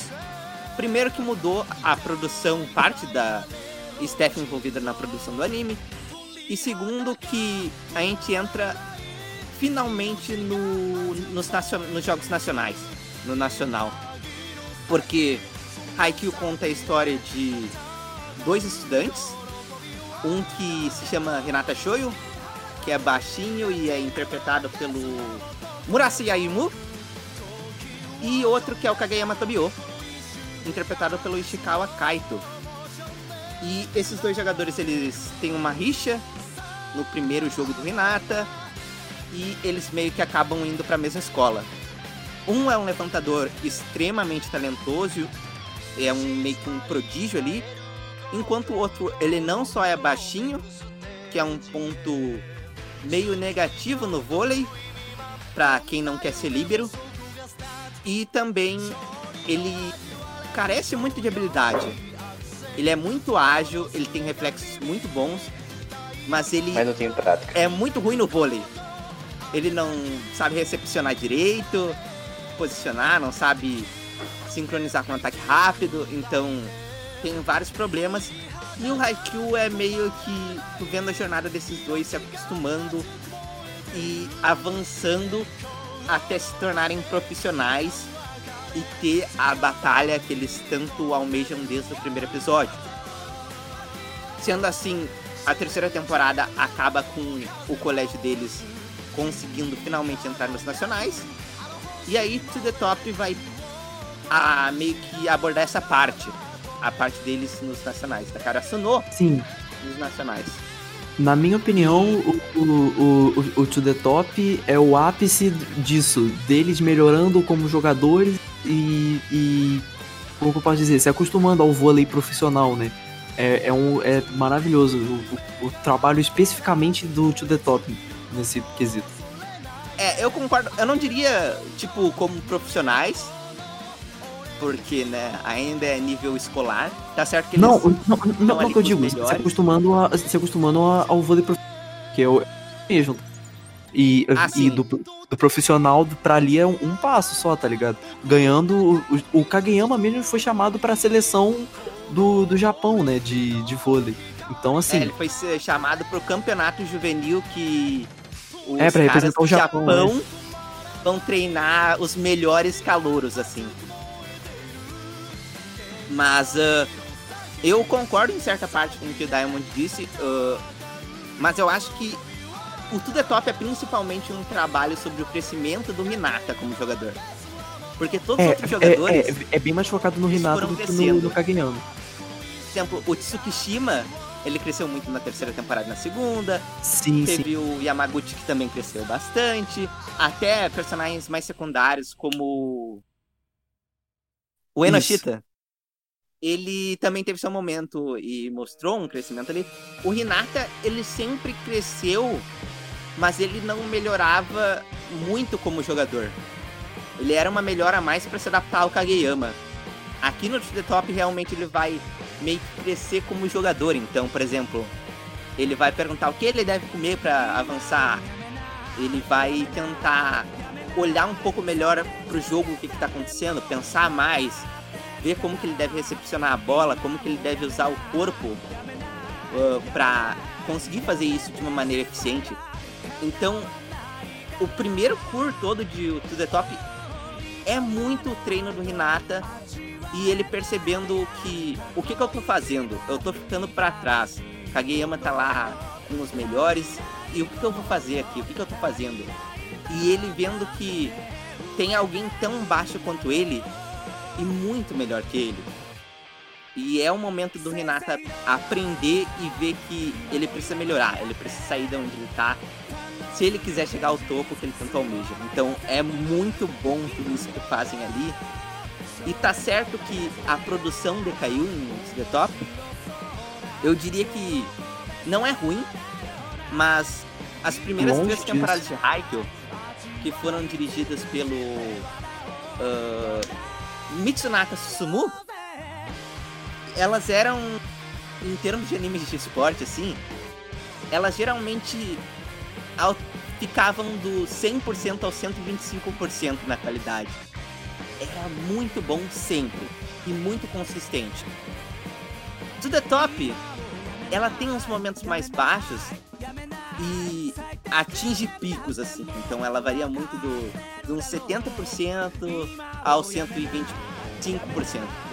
É, ela ainda tem momentos muito bons, ela ainda é boa, mas comparado com antes, que era tudo sempre muito bom, tu percebe que tem uma caída, o coronavírus também afeta um pouquinho ali, tanto que tem episódio terceirizado. mas ainda é bom. Até porque o roteiro de Haikyuu é muito bom. O, ah, o responsável, né, o autor de Haikyuu, do mangá, do original, sabe como trabalhar cada personagem, sabe como trabalhar os rivais, sabe como trabalhar até mesmo o cast bem de fundo. Então, isso é o que traz muito Sim, até os times, dito como até os times mais esporte. randoms, assim, que o, que, que o Karasuno enfrenta, tem um, um backstory da hora, eles, eles é, aprofundam um personagem ou outro, eu acho isso bem bacana. Exato, até os times mais que não vão ter tanta importância tem seu destaque ali. Então, isso é o que faz Haikyuu brilhar tanto e ser dito o melhor anime de esporte, que é uma coisa que eu concordo. Mas aí a gente chega no segundo cur, que é focado num jogo contra a Inarizaki, que é contra o time que era preferido para ganhar o Nacional. E tem os gêmeos, o Mia Tsumu e o Mia Osamu, que, são, que o Atsumu, inclusive, é interpretado pelo Mamoru Miyano, que é um dublador, assim, um dos mais tops que tem. no É, é, o, é, o, é o Okabe de Steins Gate, é o Kuroro de, de Hunter x Hunter, é o, é o isso, Light Yagami de Death Note, é, mano, ele é insano. Sim, E Haikyuu sempre foi bom em performance. Haikyuu. Haikyuu sempre foi bom em performance, porque, por exemplo, o Eikawa, que pra mim é um dos melhores personagens, o dublador dele é o dublador de Sokka, sabe? É um dublador muito Sim, bom. sim, o... E, e- e o, o Oikawa, ele é, tipo, meio que o, o, o principal antagonista, assim, das... Acho que das duas primeiras temporadas inteiras, quase, mano. Ele é um dos meus personagens favoritos, inclusive. Sim. E aí a gente chega no To The Top, tu tem, por exemplo, não é da, do To The Top, mas, por exemplo, o Keima é dublado pelo Kaiji Yuki. No To The Top tu Sim. tem Hanae Natsuki fazendo o, o baixinho novo, que eu sempre esqueço o nome, que é muito habilidoso. Então, performance Haikyuu sempre dá um show, assim. E uma coisa que eu acho que faz Haikyuu ser tão incrível como é e ficar tão emocionado com as partidas e que foi essencial nessa partida do segundo cur do To The Top é a trilha sonora do Hayashi Yuki. Sim, sim, eu, eu- eu ia citar isso. É, é simplesmente maravilhoso como, como eles sempre sabem colocar a melhor trilha sonora pro melhor momento possível. E. e é, é- Cara, é, é maravilhoso. Eles colocam a melhor trilha sonora pro melhor momento possível. É, no, nas melhores cenas, tipo, as melhores cenas sempre vai ter uma trilha sonora de fundo, assim. E eles sabem quando não colocar trilha sonora. É Cara, é maravilhoso, assim. Por isso que eu, que eu, que eu tô me segurando pra esperar uma nova temporada do anime e não ir ler o mangá. Porque eu, eu sinto muito falta da, da trilha sonora colocada no momento certo, assim. Inclusive, o To The Top pode ter sido meio fraco na parte de animação, etc. Meio inconsistente. Mas eu acho que a trilha sonora de Haikyuu, To The Top traz alguma das melhores músicas, assim. A música do treinamento e crescimento Renata, ela é muito boa. A música do Sim, Rápido dos sim. Gêmeos. Nossa, aquela música dos Gêmeos me arrepia A- inteiro, assim. Sim, sim. Nossa, eu arrepio todo também. Além de que. Além. Mesmo que a produção esteja fraca e. Tipo, eu- os quadros estáticos de, de Haikyuu, principalmente quando eles vão mostrar o rosto de um personagem, estão muito bem feitos, estão muito cheios de detalhe. O- Você consegue ver Corpo o. também. Sim, quando, quando você vê, quando os personagens fecham a mão, eles desenham o osso, o- esse ossinho que aparece no, no bagulho, desenha a veia dos personagens, o- os músculos se, se contorcendo quando eles vão. Quando eles vão Sim, é- sacar um. um-. Cara, é, é sensacional, mano. Isso, isso é um bagulho que nunca muda, tá ligado? Por exemplo, outras coisas também que valem citar é que as músicas temas são maravilhosas. A abertura Fênix, a música é incrível. O encerramento One Day, One Day Sim, da sim. Spare é outro que, nossa, é bom pra cacete, assim. Então, Haikyuu é uma qualidade muito alta, assim. E esse jogo que mostram, não só mostra o crescimento do Renato tendo frutos, como mostra outros personagens tendo um- uma resolução ali. Explicam muito do Tanaka e como Sim, que ele sim. sempre é alto astral e que ele não pode ficar parando pra olhar pra trás ou pros outros, porque ele não é o melhor, ele sabe disso. E ele precisa seguir em frente se ele quiser avançar e treinar pra melhorar. Então é tudo muito bem feito. Fora que o Atsumu, que é um dos novos personagens, é outro ótimo personagem. A forma como ele contrasta com o Kageyama, como o modo de pensar dele como um levantador é diferente.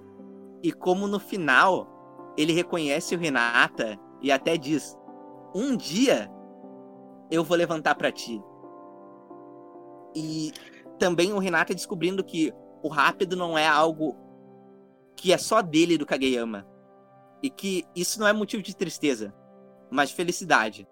Porque conforme ele crescer e ele ir pro mundo jogar contra outras pessoas, ele crescendo e fazer isso profissionalmente, vai ter alguém que vai conseguir também fazer isso que o Kageyama fazia para ele, porque ele não vai estar sempre junto do Kageyama. Então, essa temporada de Haikyuu, ela pode até perder um pouco na produção, animação inconsistente, tem momentos que são bem ruinzinhos, outros momentos que são ótimos. Mas no fim, o roteiro de Haikyuu sempre é muito bom, a trilha sonora sempre é muito boa. E ainda vai ter aqueles momentos que vão ser excelentes. Então, Haikyuu to the Top pra mim é um dos melhores animes do ano e com certeza Haikyuu continua lá no páreo de no pódio de é o melhor anime de esporte. Não tem como. Porque ele sabe mim, o que faz um anime sim. bom assim. Pô, pare... fala isso, parece que nunca assistiu um Super 11 da vida. Não, Super 11. Super 11 é. Mano, eu tenho uma palavra pra definir Super Super 11 é insano. É insano. É só isso que. Super 11 é insano. É Mas, insano. ah, Os alienígenas vão dominar a Terra jogando futebol, cara. É insano. insano. é muito bom. insano. É isso que. Mano, o que falta em Haikyuu pra ser melhor anime de esporte é alienígena, mano. Alienígena e. E, e superpoder. e, e stand. Uma coisa que o Diamond comentou agora sobre isso de superpoder e que eu lembrei, vale elogiar muito isso em Haikyuu, porque, por exemplo, eu comecei muito anime de esporte com Kuroko, Kuroko no Basket. O Kuroko no Basket é bem problemático, vamos ver. Ele é legal de assistir, muito legal a animação, trilha sonora, etc. Isso aí é legal. Mas o roteiro eu não acho tão bom, ele se distancia muito da realidade, faz coisas Kuroko que pra no basquete Basket não faz é é- sentido. Kuroko no Basket, em geral, é, é conteúdo pra menino de 12 anos. É, Sim. E aí vale voltar. Haikyuu é excelente no quesito de trazer aquilo pro mais próximo da realidade. Claro, tem um pouquinho de fantasioso, mas tu consegue acompanhar no YouTube eh, coach, jogador das Olimpíadas, etc., assistindo, jogadores japoneses assistindo e sendo fãs da obra e comentando como aquilo é palpável, como aquilo realmente acontece, como eles explicam bem e passam bem no esporte. E como eu acho que eu posso estar falando besteira, mas eu acho que a autora e como a autora ela tem carinho por isso. Ela jogou vôlei quando ela estava no colégio. Ela recentemente veio para o Brasil em 2019, se não me engano, para estudar o- as jogadoras de, de vôlei de praia, o que vai conversar com o futuro da série. E ela faz pesquisa e realmente se inteira sobre o que ela Sim. quer botar ali na obra. Eu, eu eu, não li o mangá, eu não li o mangá, mas é, tem um. tem um- uma parte que eu sei que o, que o Hinata vem pro Brasil jogar, jogar vôlei, certo? Sim, pô, ele vem jogar vôlei de isso. praia. Sim, Todo pô, mundo pô, viu isso. Então, mano, a, a parte mais genial disso é quando ele vai falar em português sobre o One Piece com outro cara. Ele- eu não tanquei aquilo, eu não tanquei aquilo. O, com o Renata segurando, segurando o mangá e perguntando em português se o, se o personagem favorito dele era o Zoro. Eu não tanquei, não tanquei. Isso é muito bom. Tipo, tu quem tá lendo assim pode pensar: ah, tá, é trabalho da Scan, né? Os fãs legendários assim. Pega o mangá É, em japonês, Então, em português.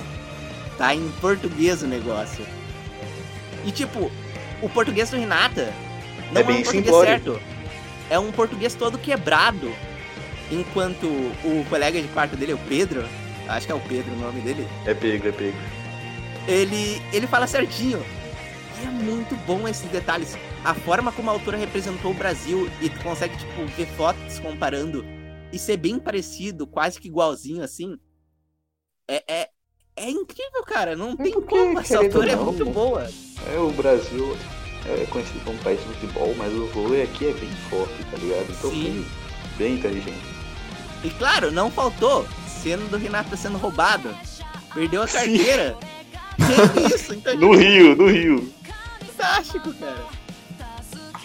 É, é- é um trabalho que eu aprecio muito, assim, e eu recomendo até pra quem não gosta tanto de anime de esporte. Eu acho que Haikyuu Sim, É o- o- a, a- melhor definição pra Haikyuu. Eu, eu- eu comecei, eu comecei a ver Haikyuu pensando que eu ia achar um, um anime de esporte, um, um- um anime de esporte bom. Eu acabei achando um anime bom que também é de esporte, tá ligado? Sim, Eu- eu- ele é uma eu obra boa. muito mais Isso foi uma, uma explicação muito boa. Eu acho que foi muito mais sobre os personagens. Ele é muito mais sobre os personagens em si, sobre a evolução, que sobre o esporte vôlei em si. É, tipo, ele trata sobre várias coisas, tanto quanto os personagens, como, como eles são como pessoas, relacionamentos, porque o Kageyama tem muito problema de relacionamento com os outros, ele não sabe muito bem como se relacionar, e tu vê isso mudando ao decorrer da série. Eles trabalham um pouco da competitividade, de como tu deve ser, né, entender aquilo de parceiro de equipe e de ter uma rivalidade amigável no esporte. Então, Haikyuu trabalha muitas coisas e faz tudo muito bem. E ele não só é uma ótima obra de esporte, como também é uma ótima obra para geral. Então, é algo que eu recomendo para todo mundo. E com certeza, To The Top é outro que eu recomendo para quem quiser. E digo que pode ter seus probleminhas, pode não estar no mesmo nível de animação, produção do- das temporadas passadas, mas ainda é muito bom e ainda vale muito a pena.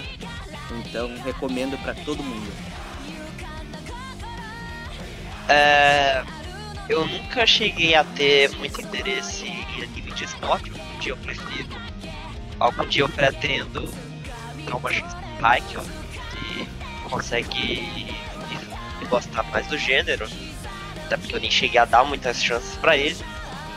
É, foi bom poder escutar um pouco mais sobre ele. A dublagem, falar a verdade, que foi o que mais me interessou. E. Bom, acho que é isso que eu tô falando. Assista Haikyuu, Arte. Talvez um dia. Vale dizer também que é muito rápido de ver, cara. Tipo assim, eu, vi- eu, eu, eu vi acho que três temporadas em menos de uma semana. Três É, a temporadas. pessoa anima bastante. Sim, é, é muito bom. É, realmente, tipo... Eu tô planejando Só a tristeza pouco, quando acaba. me anima muito. Quando acaba, bate aquela tristeza. Até, inclusive agora que acabou essa temporada de The Top, e os desgraçados me acabaram com puta de um gancho, tu fica... Nossa, quando que vai vir a próxima? É, Podia anunciar e- isso logo. então, é, se- mano, se não anunciarem logo, eu vou ler o mangá, cara. Tô coçando pra ler. Mas, agora, deixando de falar sobre. Não deixando exatamente de falar sobre. Mas, ah, passando de nossas opiniões sobre os animes de 2020. Claro que a gente não falou sobre tudo, teve muito mais É, que a gente só foi sobre os mais marcantes pra gente. É, a gente vai A ler gente os comentários falar. agora, né? A gente podia falar de. Só vamos ler os comentários, mas podíamos ter falado sobre Ishizoku Reviewers, Kaguya-sama, mas a gente já fez um podcast sobre isso, por isso que a gente não colocou aqui. É. Inclusive, Kaguya-sama é meu anime favorito do ano. Mas teve tanta coisa e tanta coisa boa, tanta coisa muito ruim também. Mas, vamos ver o que vocês acharam de 2020. O que vocês acharam dos animes de 2020. Então, vamos à leitura de comentários. Então, momento leitura de comentários. É, comentário do Arctic, ponto e vírgula, Deus das Van. E esse sim, não faço a menor ideia de quem seja, mas vamos ler o comentário dele aqui. Vi três animes: BNA, Oregairo, Kaguya e ReZero. Um é uma Peraí, bosta. peraí, peraí, peraí, peraí, peraí. Eu sei, eu sei, Vitor, eu sei. calma. Leia o comentário com calma. Não, Diamond, leia com calma. Tá, Eu quero beleza. que dê ênfase no número. Tá, vi três. Desculpa, é que eu tô acostumado em, em ler na escola só, aí em voz alta, e eu faço assim. Tá, vi três animes: BNA, Oregairo, Kaguya e ReZero. Beleza aí, Olha, eu não sou Ah. professor de matemática. fala. Mas eu acho que foram quatro. Acho que tá faltando, né? Um nesse três. Não sei. É, não, eu também, né? Mas vai saber. Esquecendo que Kaguya era desse ano, tá ligado? Aí eu falei que eu vi três animes só. Aí eu esqueci de corrigir depois. Aí deu nisso. Ok. Ah, tá, um é uma bosta, um foi decepcionante, e os outros dois são meus favoritos. Fica o um mistério aí. Deixa eu dar um chute, Art. Eu já sei qual é. Beleza. É, eu gosto é o também. BNA. Com certeza. O... Os bons são ReZero e Kaguya. Sim. É, tá. Essa aí, essa. E o decepcionante foi o Oregai. Decepcionante e Oregairo. Sim. Cara, eu- tenho muito pra falar sobre, sobre Oregai. Eu podia até ter escolhido ele, mas enfim. O, o que eu tenho pra falar é que realmente eu, eu achei mais chato em ritmo do que, a, do que a segunda temporada e até que a primeira. Só que, só que o final compensou tudo, o final foi 10. Eu nem Mas- cheguei mas no final, pra falar a muito bom. verdade. É porque, Então, tipo, é- eu tava vendo nos semanais e eu acho que. Eu me decepcionei um pouco Ele porque eu esperava que se tu ele. vê corrido. Se tu vê corrido, É, funciona tipo, melhor. Eu tava pensando que ele seria mais pegando o embalo da segunda temporada sobre o que a segunda temporada tava falando, a parada sobre relações e tal. E A gente sabe Eu que o acho que gostou a menos do terceira temporada de Oregairo- da menina do Oregairo. É, Falando nisso de menina de Oregairo, o último episódio de Oregairu, do Kang, né, que é a terceira temporada, nossa, Sim. tive diabetes, cara. Que, que, Cara- que doçura aquilo ali. Sim, Meu mano. Deus do céu. não, eu tenho que Mano, ver isso ainda. Mano, eu, eu, eu vou te falar, eu, nunca. Mano, tipo assim, eu, eu sou uma pessoa que chora muito com anime, mas nunca na minha vida eu pensei que eu ia chorar com o Oregai. Nunca, nunca, nunca na minha vida. Tipo, o, o cara, a- não tem nada pra falar, professora Best Girl apenas. Ah, é, a professora também é muito boa. Nossa. Mano, professora Best Girl apenas. Que eu tava é, a falando. temporada compensou no final. É. Eu, eu ainda quero ver esse final. É, por mais que eu tenha tomado spoiler. É, eu acho que parece que ele tava muito focado pra construir o relacionamento amoroso final. E tava perdendo um pouco do embalo sobre o que Oregairo tava tentando passar na segunda temporada. E é isso que eu achei meio decepcionante, sabe? Os primeiros quatro episódios foi só construindo o, o romance. E não teve muita coisa sobre continuar aquele relacionamento e aí a mensagem. A Yuiga Rama também foi puta drama, cara. Mano, tava estranho, tava. É a palavra Achei- que melhor é. define. É, Eu também acho que tava sentindo estranho. muita falta do, do subtexto que Oregairo usa muito e relacionando esse subtexto com o Hatman. É uma coisa que eu Sim. gosto muito na segunda temporada. Sim. E também tava sentindo muita falta dos pensamentos do Hatman. Sim, sim, sim. Eu, eu, eu preciso ler a novel ainda, que, que, é, que é melhor que o anime, mas essa terceira temporada foi. compensou no final. Vai, compensou no final. Se, se você Não, não aí- viu até o final, veja, veja até o final. Acho que você vai eu tenho gostar. que ver, eu acho que eu vou lá pro episódio 4, assim, por aí. Bom, próximo comentário. Próximo comentário. Comentário do Bulba, arroba Bulbasaur00. Eu assisti One Piece em 2020, então não preciso falar mais nada. Justo. Parabéns, mano. É, One Piece muito bom. Recomendo a todos vocês. Ele só Não começou anime. mesmo, porque acabar vai demorar. É, não o. Não o anime. Eu recomendo mais o mangá. Mas se você quiser ver o anime, pode ver também. É muito. Eu Mas tenho o- uma o- opinião polêmica sobre o One Piece. Pra O mim, é One melhor. Piece. É, eu acompanho só o mangá, né? Mas pra mim, One Piece ah, é aquela obra que ela tem uns momentos ótimos, assim. Uns momentos excelentes. Sim, Mas ma- por ela ser tão grande, eu não sei se eu recomendaria pras pessoas. Porque eu acho que tem Ah. muita parte que.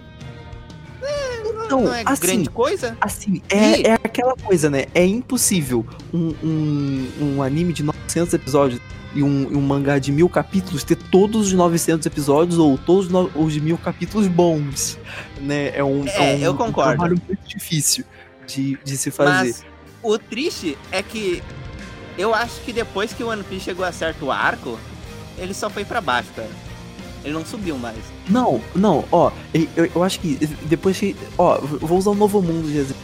Até o Novo Então, Mundo. é isso que eu tô falando. O novo mundo eu acho que é pra baixo. Beleza. Não, depois do Novo Mundo, começou embaixo, depois subiu e, e, e depois ficou, ficou lá em cima. Pra mim foi, foi isso. Tipo, começou Eu lá acho- embaixo, de- depois subiu um pouco, depois subiu mais ainda e, e se manteve no topo até agora.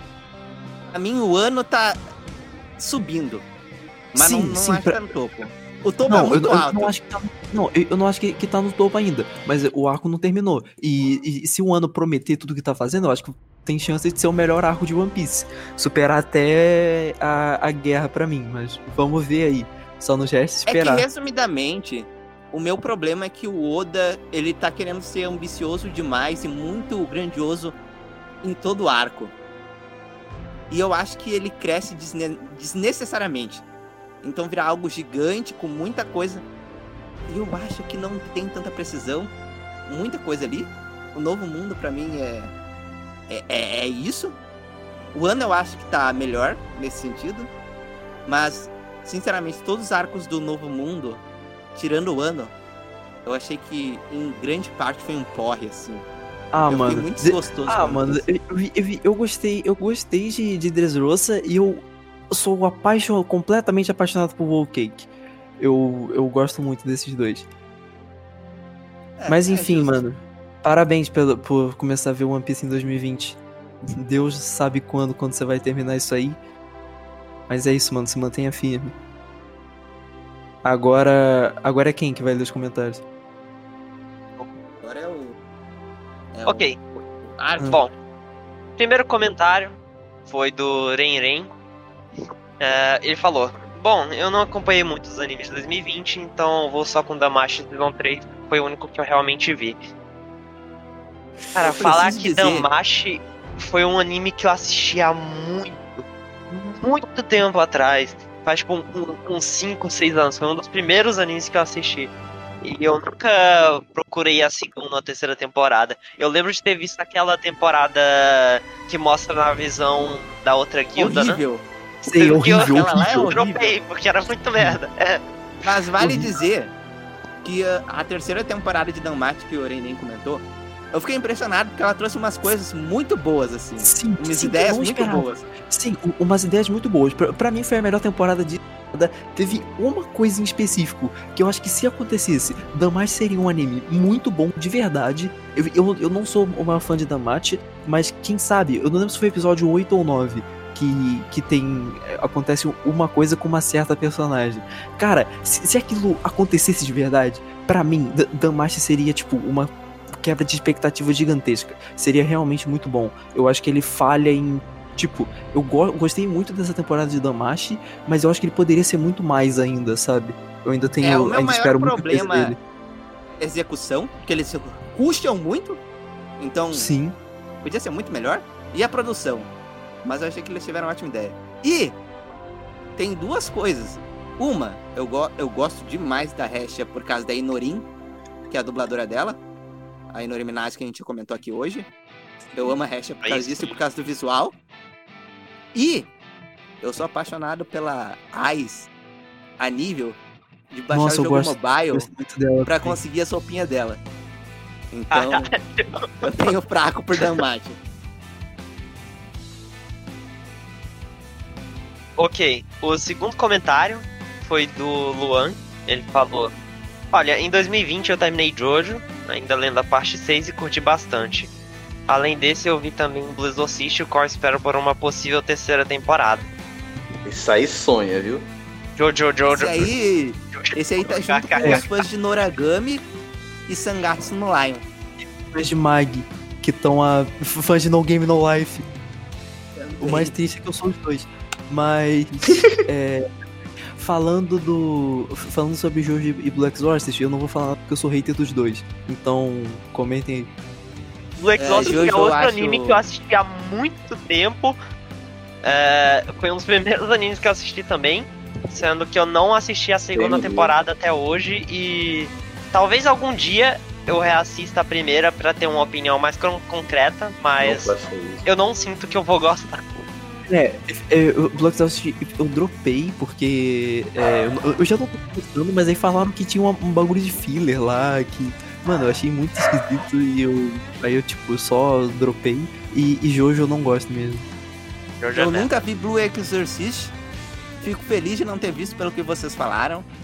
E Jojo, pra mim é aquilo.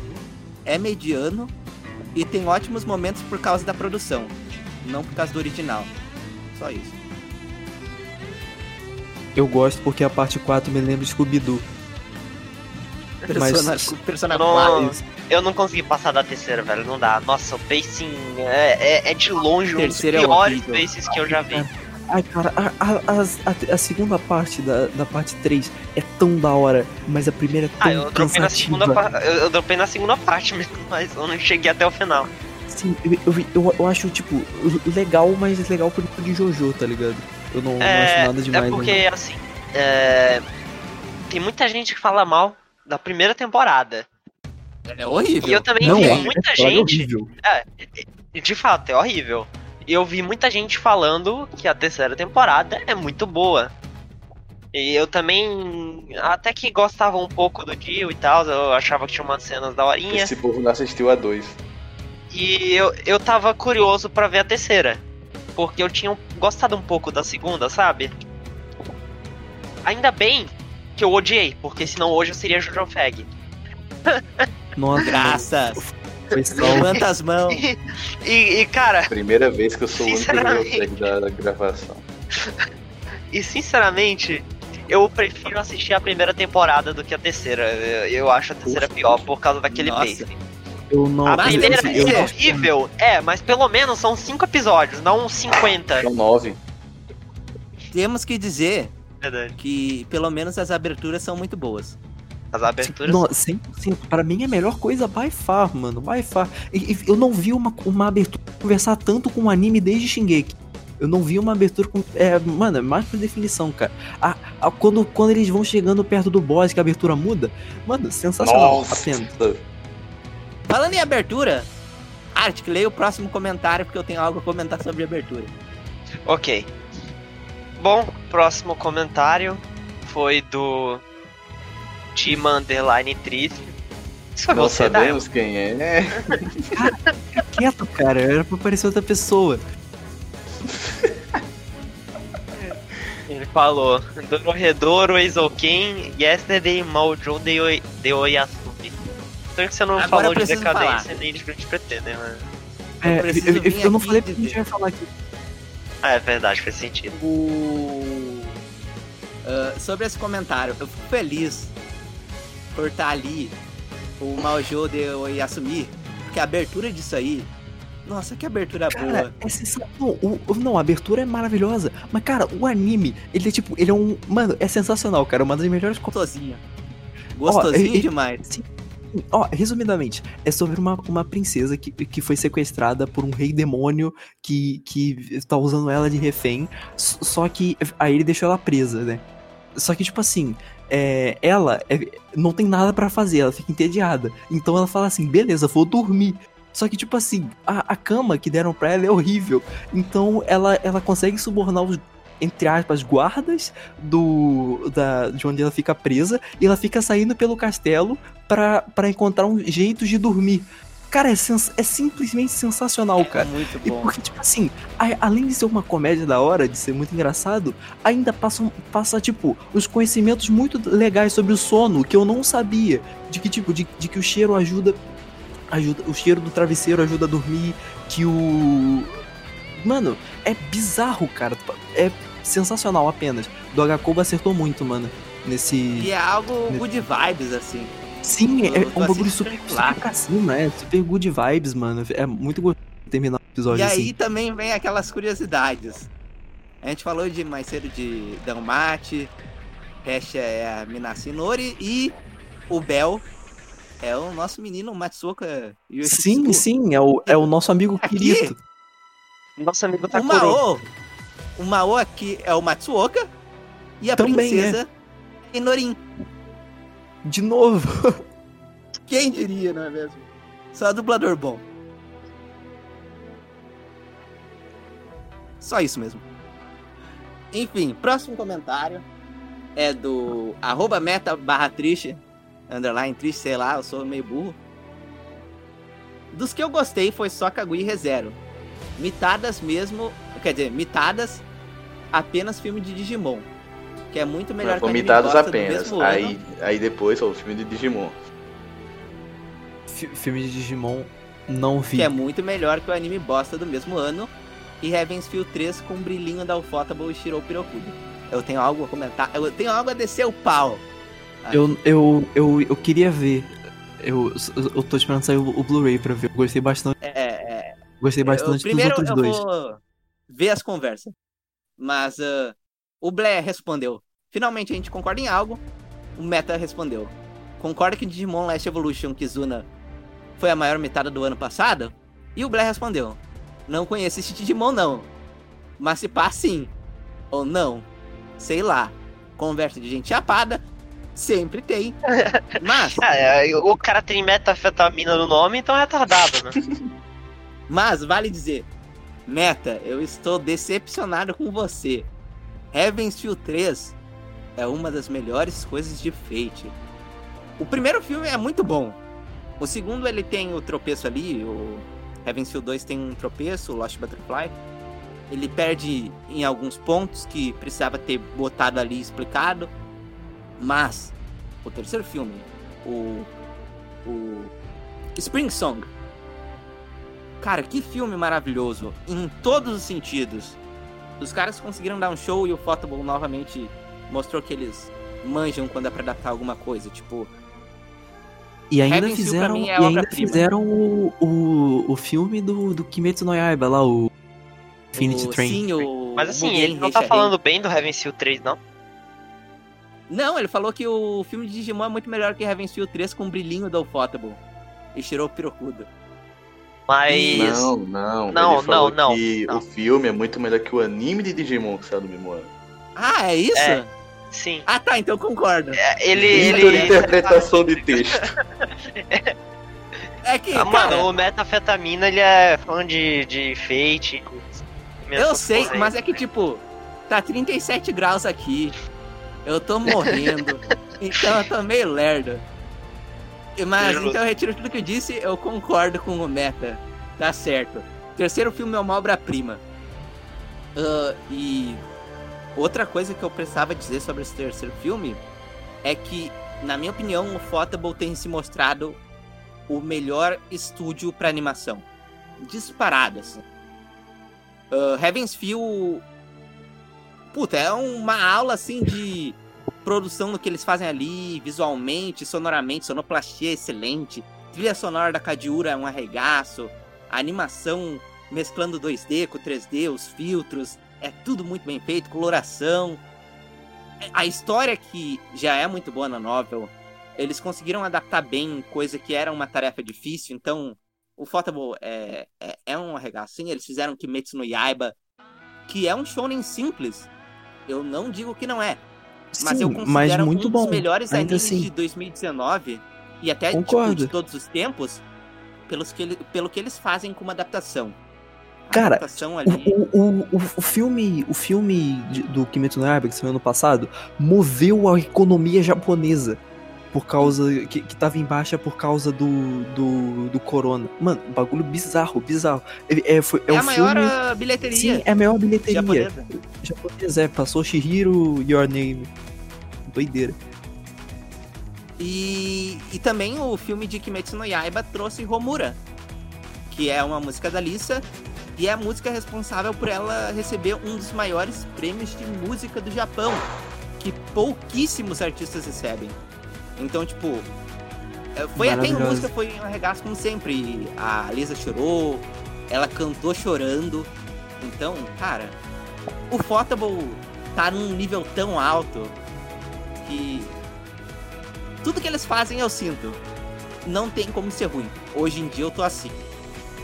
Inclusive, abertura de Tsukihime Remake.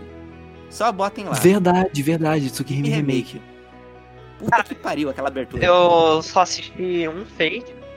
Eu nunca cheguei a ver nada sobre as visual novels ou sobre Tsukihime.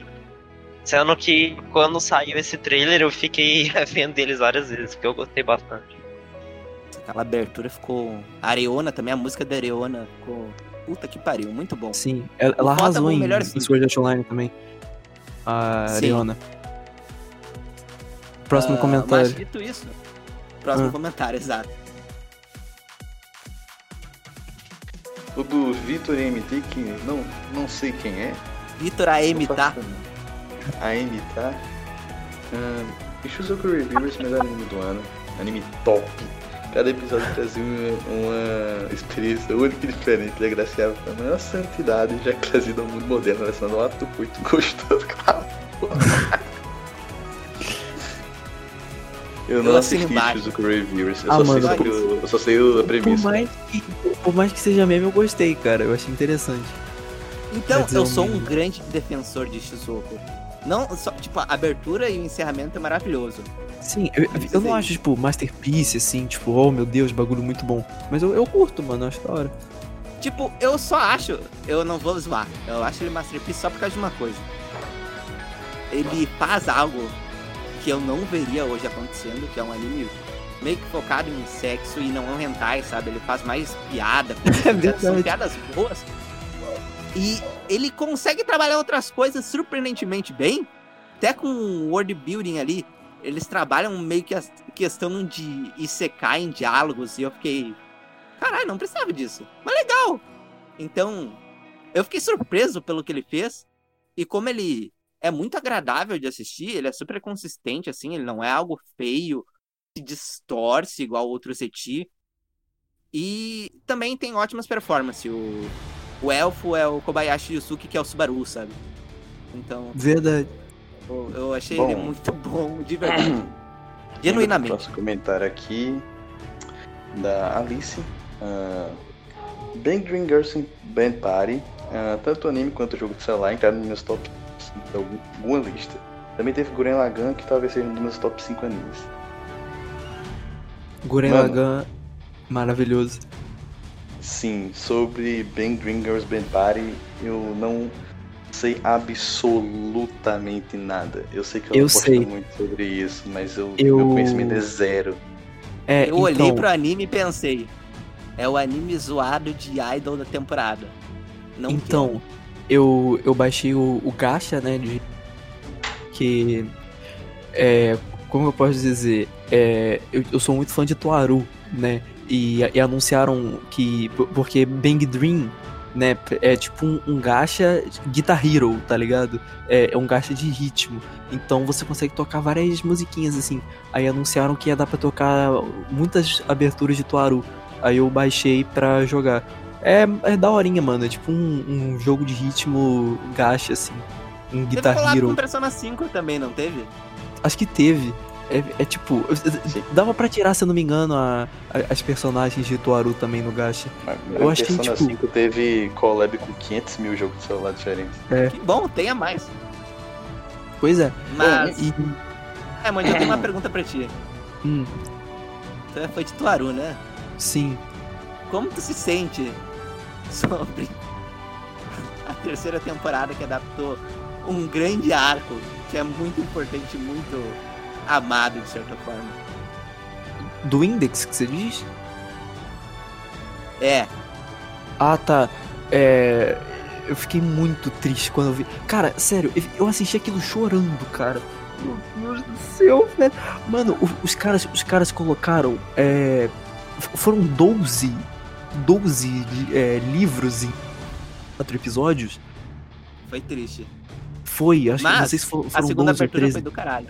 Sim, em compensação esse ano, melhor, a melhor continuação desse ano, tivemos tivemos Toaru Railgun, terceira temporada, que foi a melhor temporada de Toaru em anime até agora, que foi foi maravilhoso, maravilhoso, maravilhoso. É, é, focar na Shokuho, que eu gosto bastante. Sim, sim, sim. É- é- ela, e, inclusive, esse ano anunciaram um spin-off dela. O, Anunciaram? anunciaram. Sim, não, anime não, mangá. Que depois vai virar anime.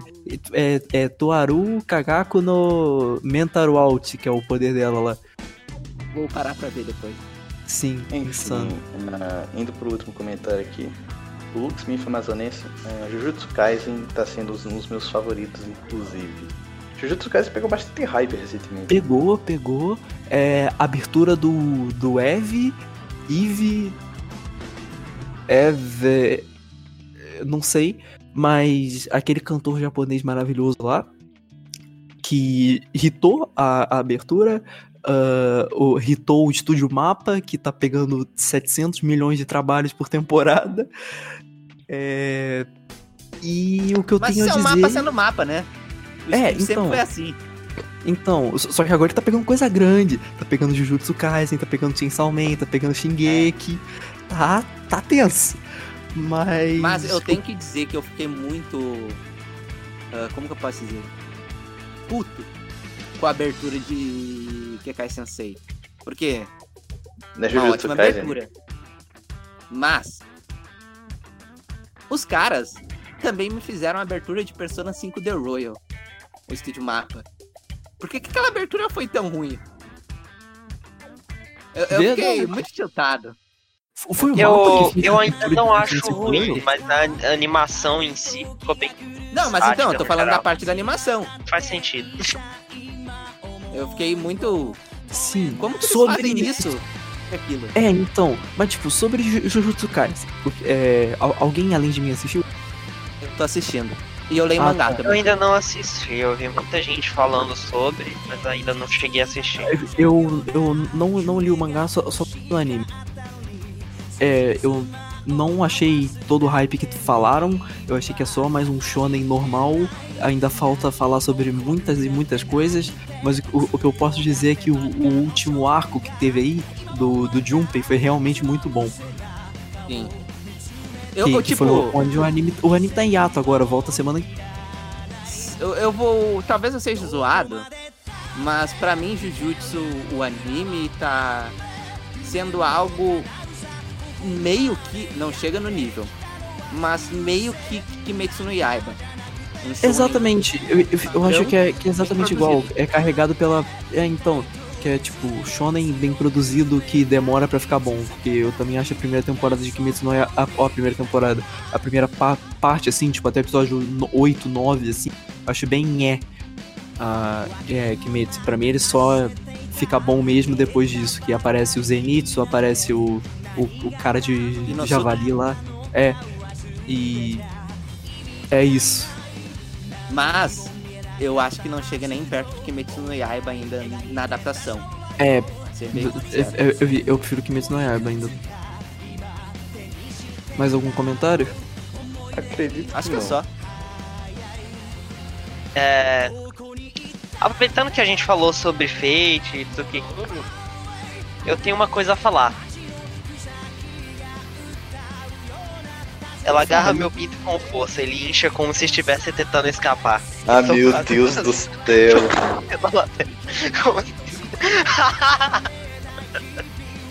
Eu esperava qualquer coisa, menos isso. Cara, é, é por essa eu realmente não esperava, mano. Enfim. Os diálogos Muito- do Naso na cena sabe? É... Enfim, né? Muito obrigado ao Diamond por ser o nosso primeiríssimo convidado na história desse podcast. Obrigado, cara, eu que agradeço. Foi um papo bem, bem legal. Espero Sim. que todo mundo aí que esteja ouvindo tenha curtido. E Se der alguém tudo certo, recado final? 2022 a gente chama de novo pra falar dos de 2021. Sim, sim. Ano que vem eu tô de volta aí.「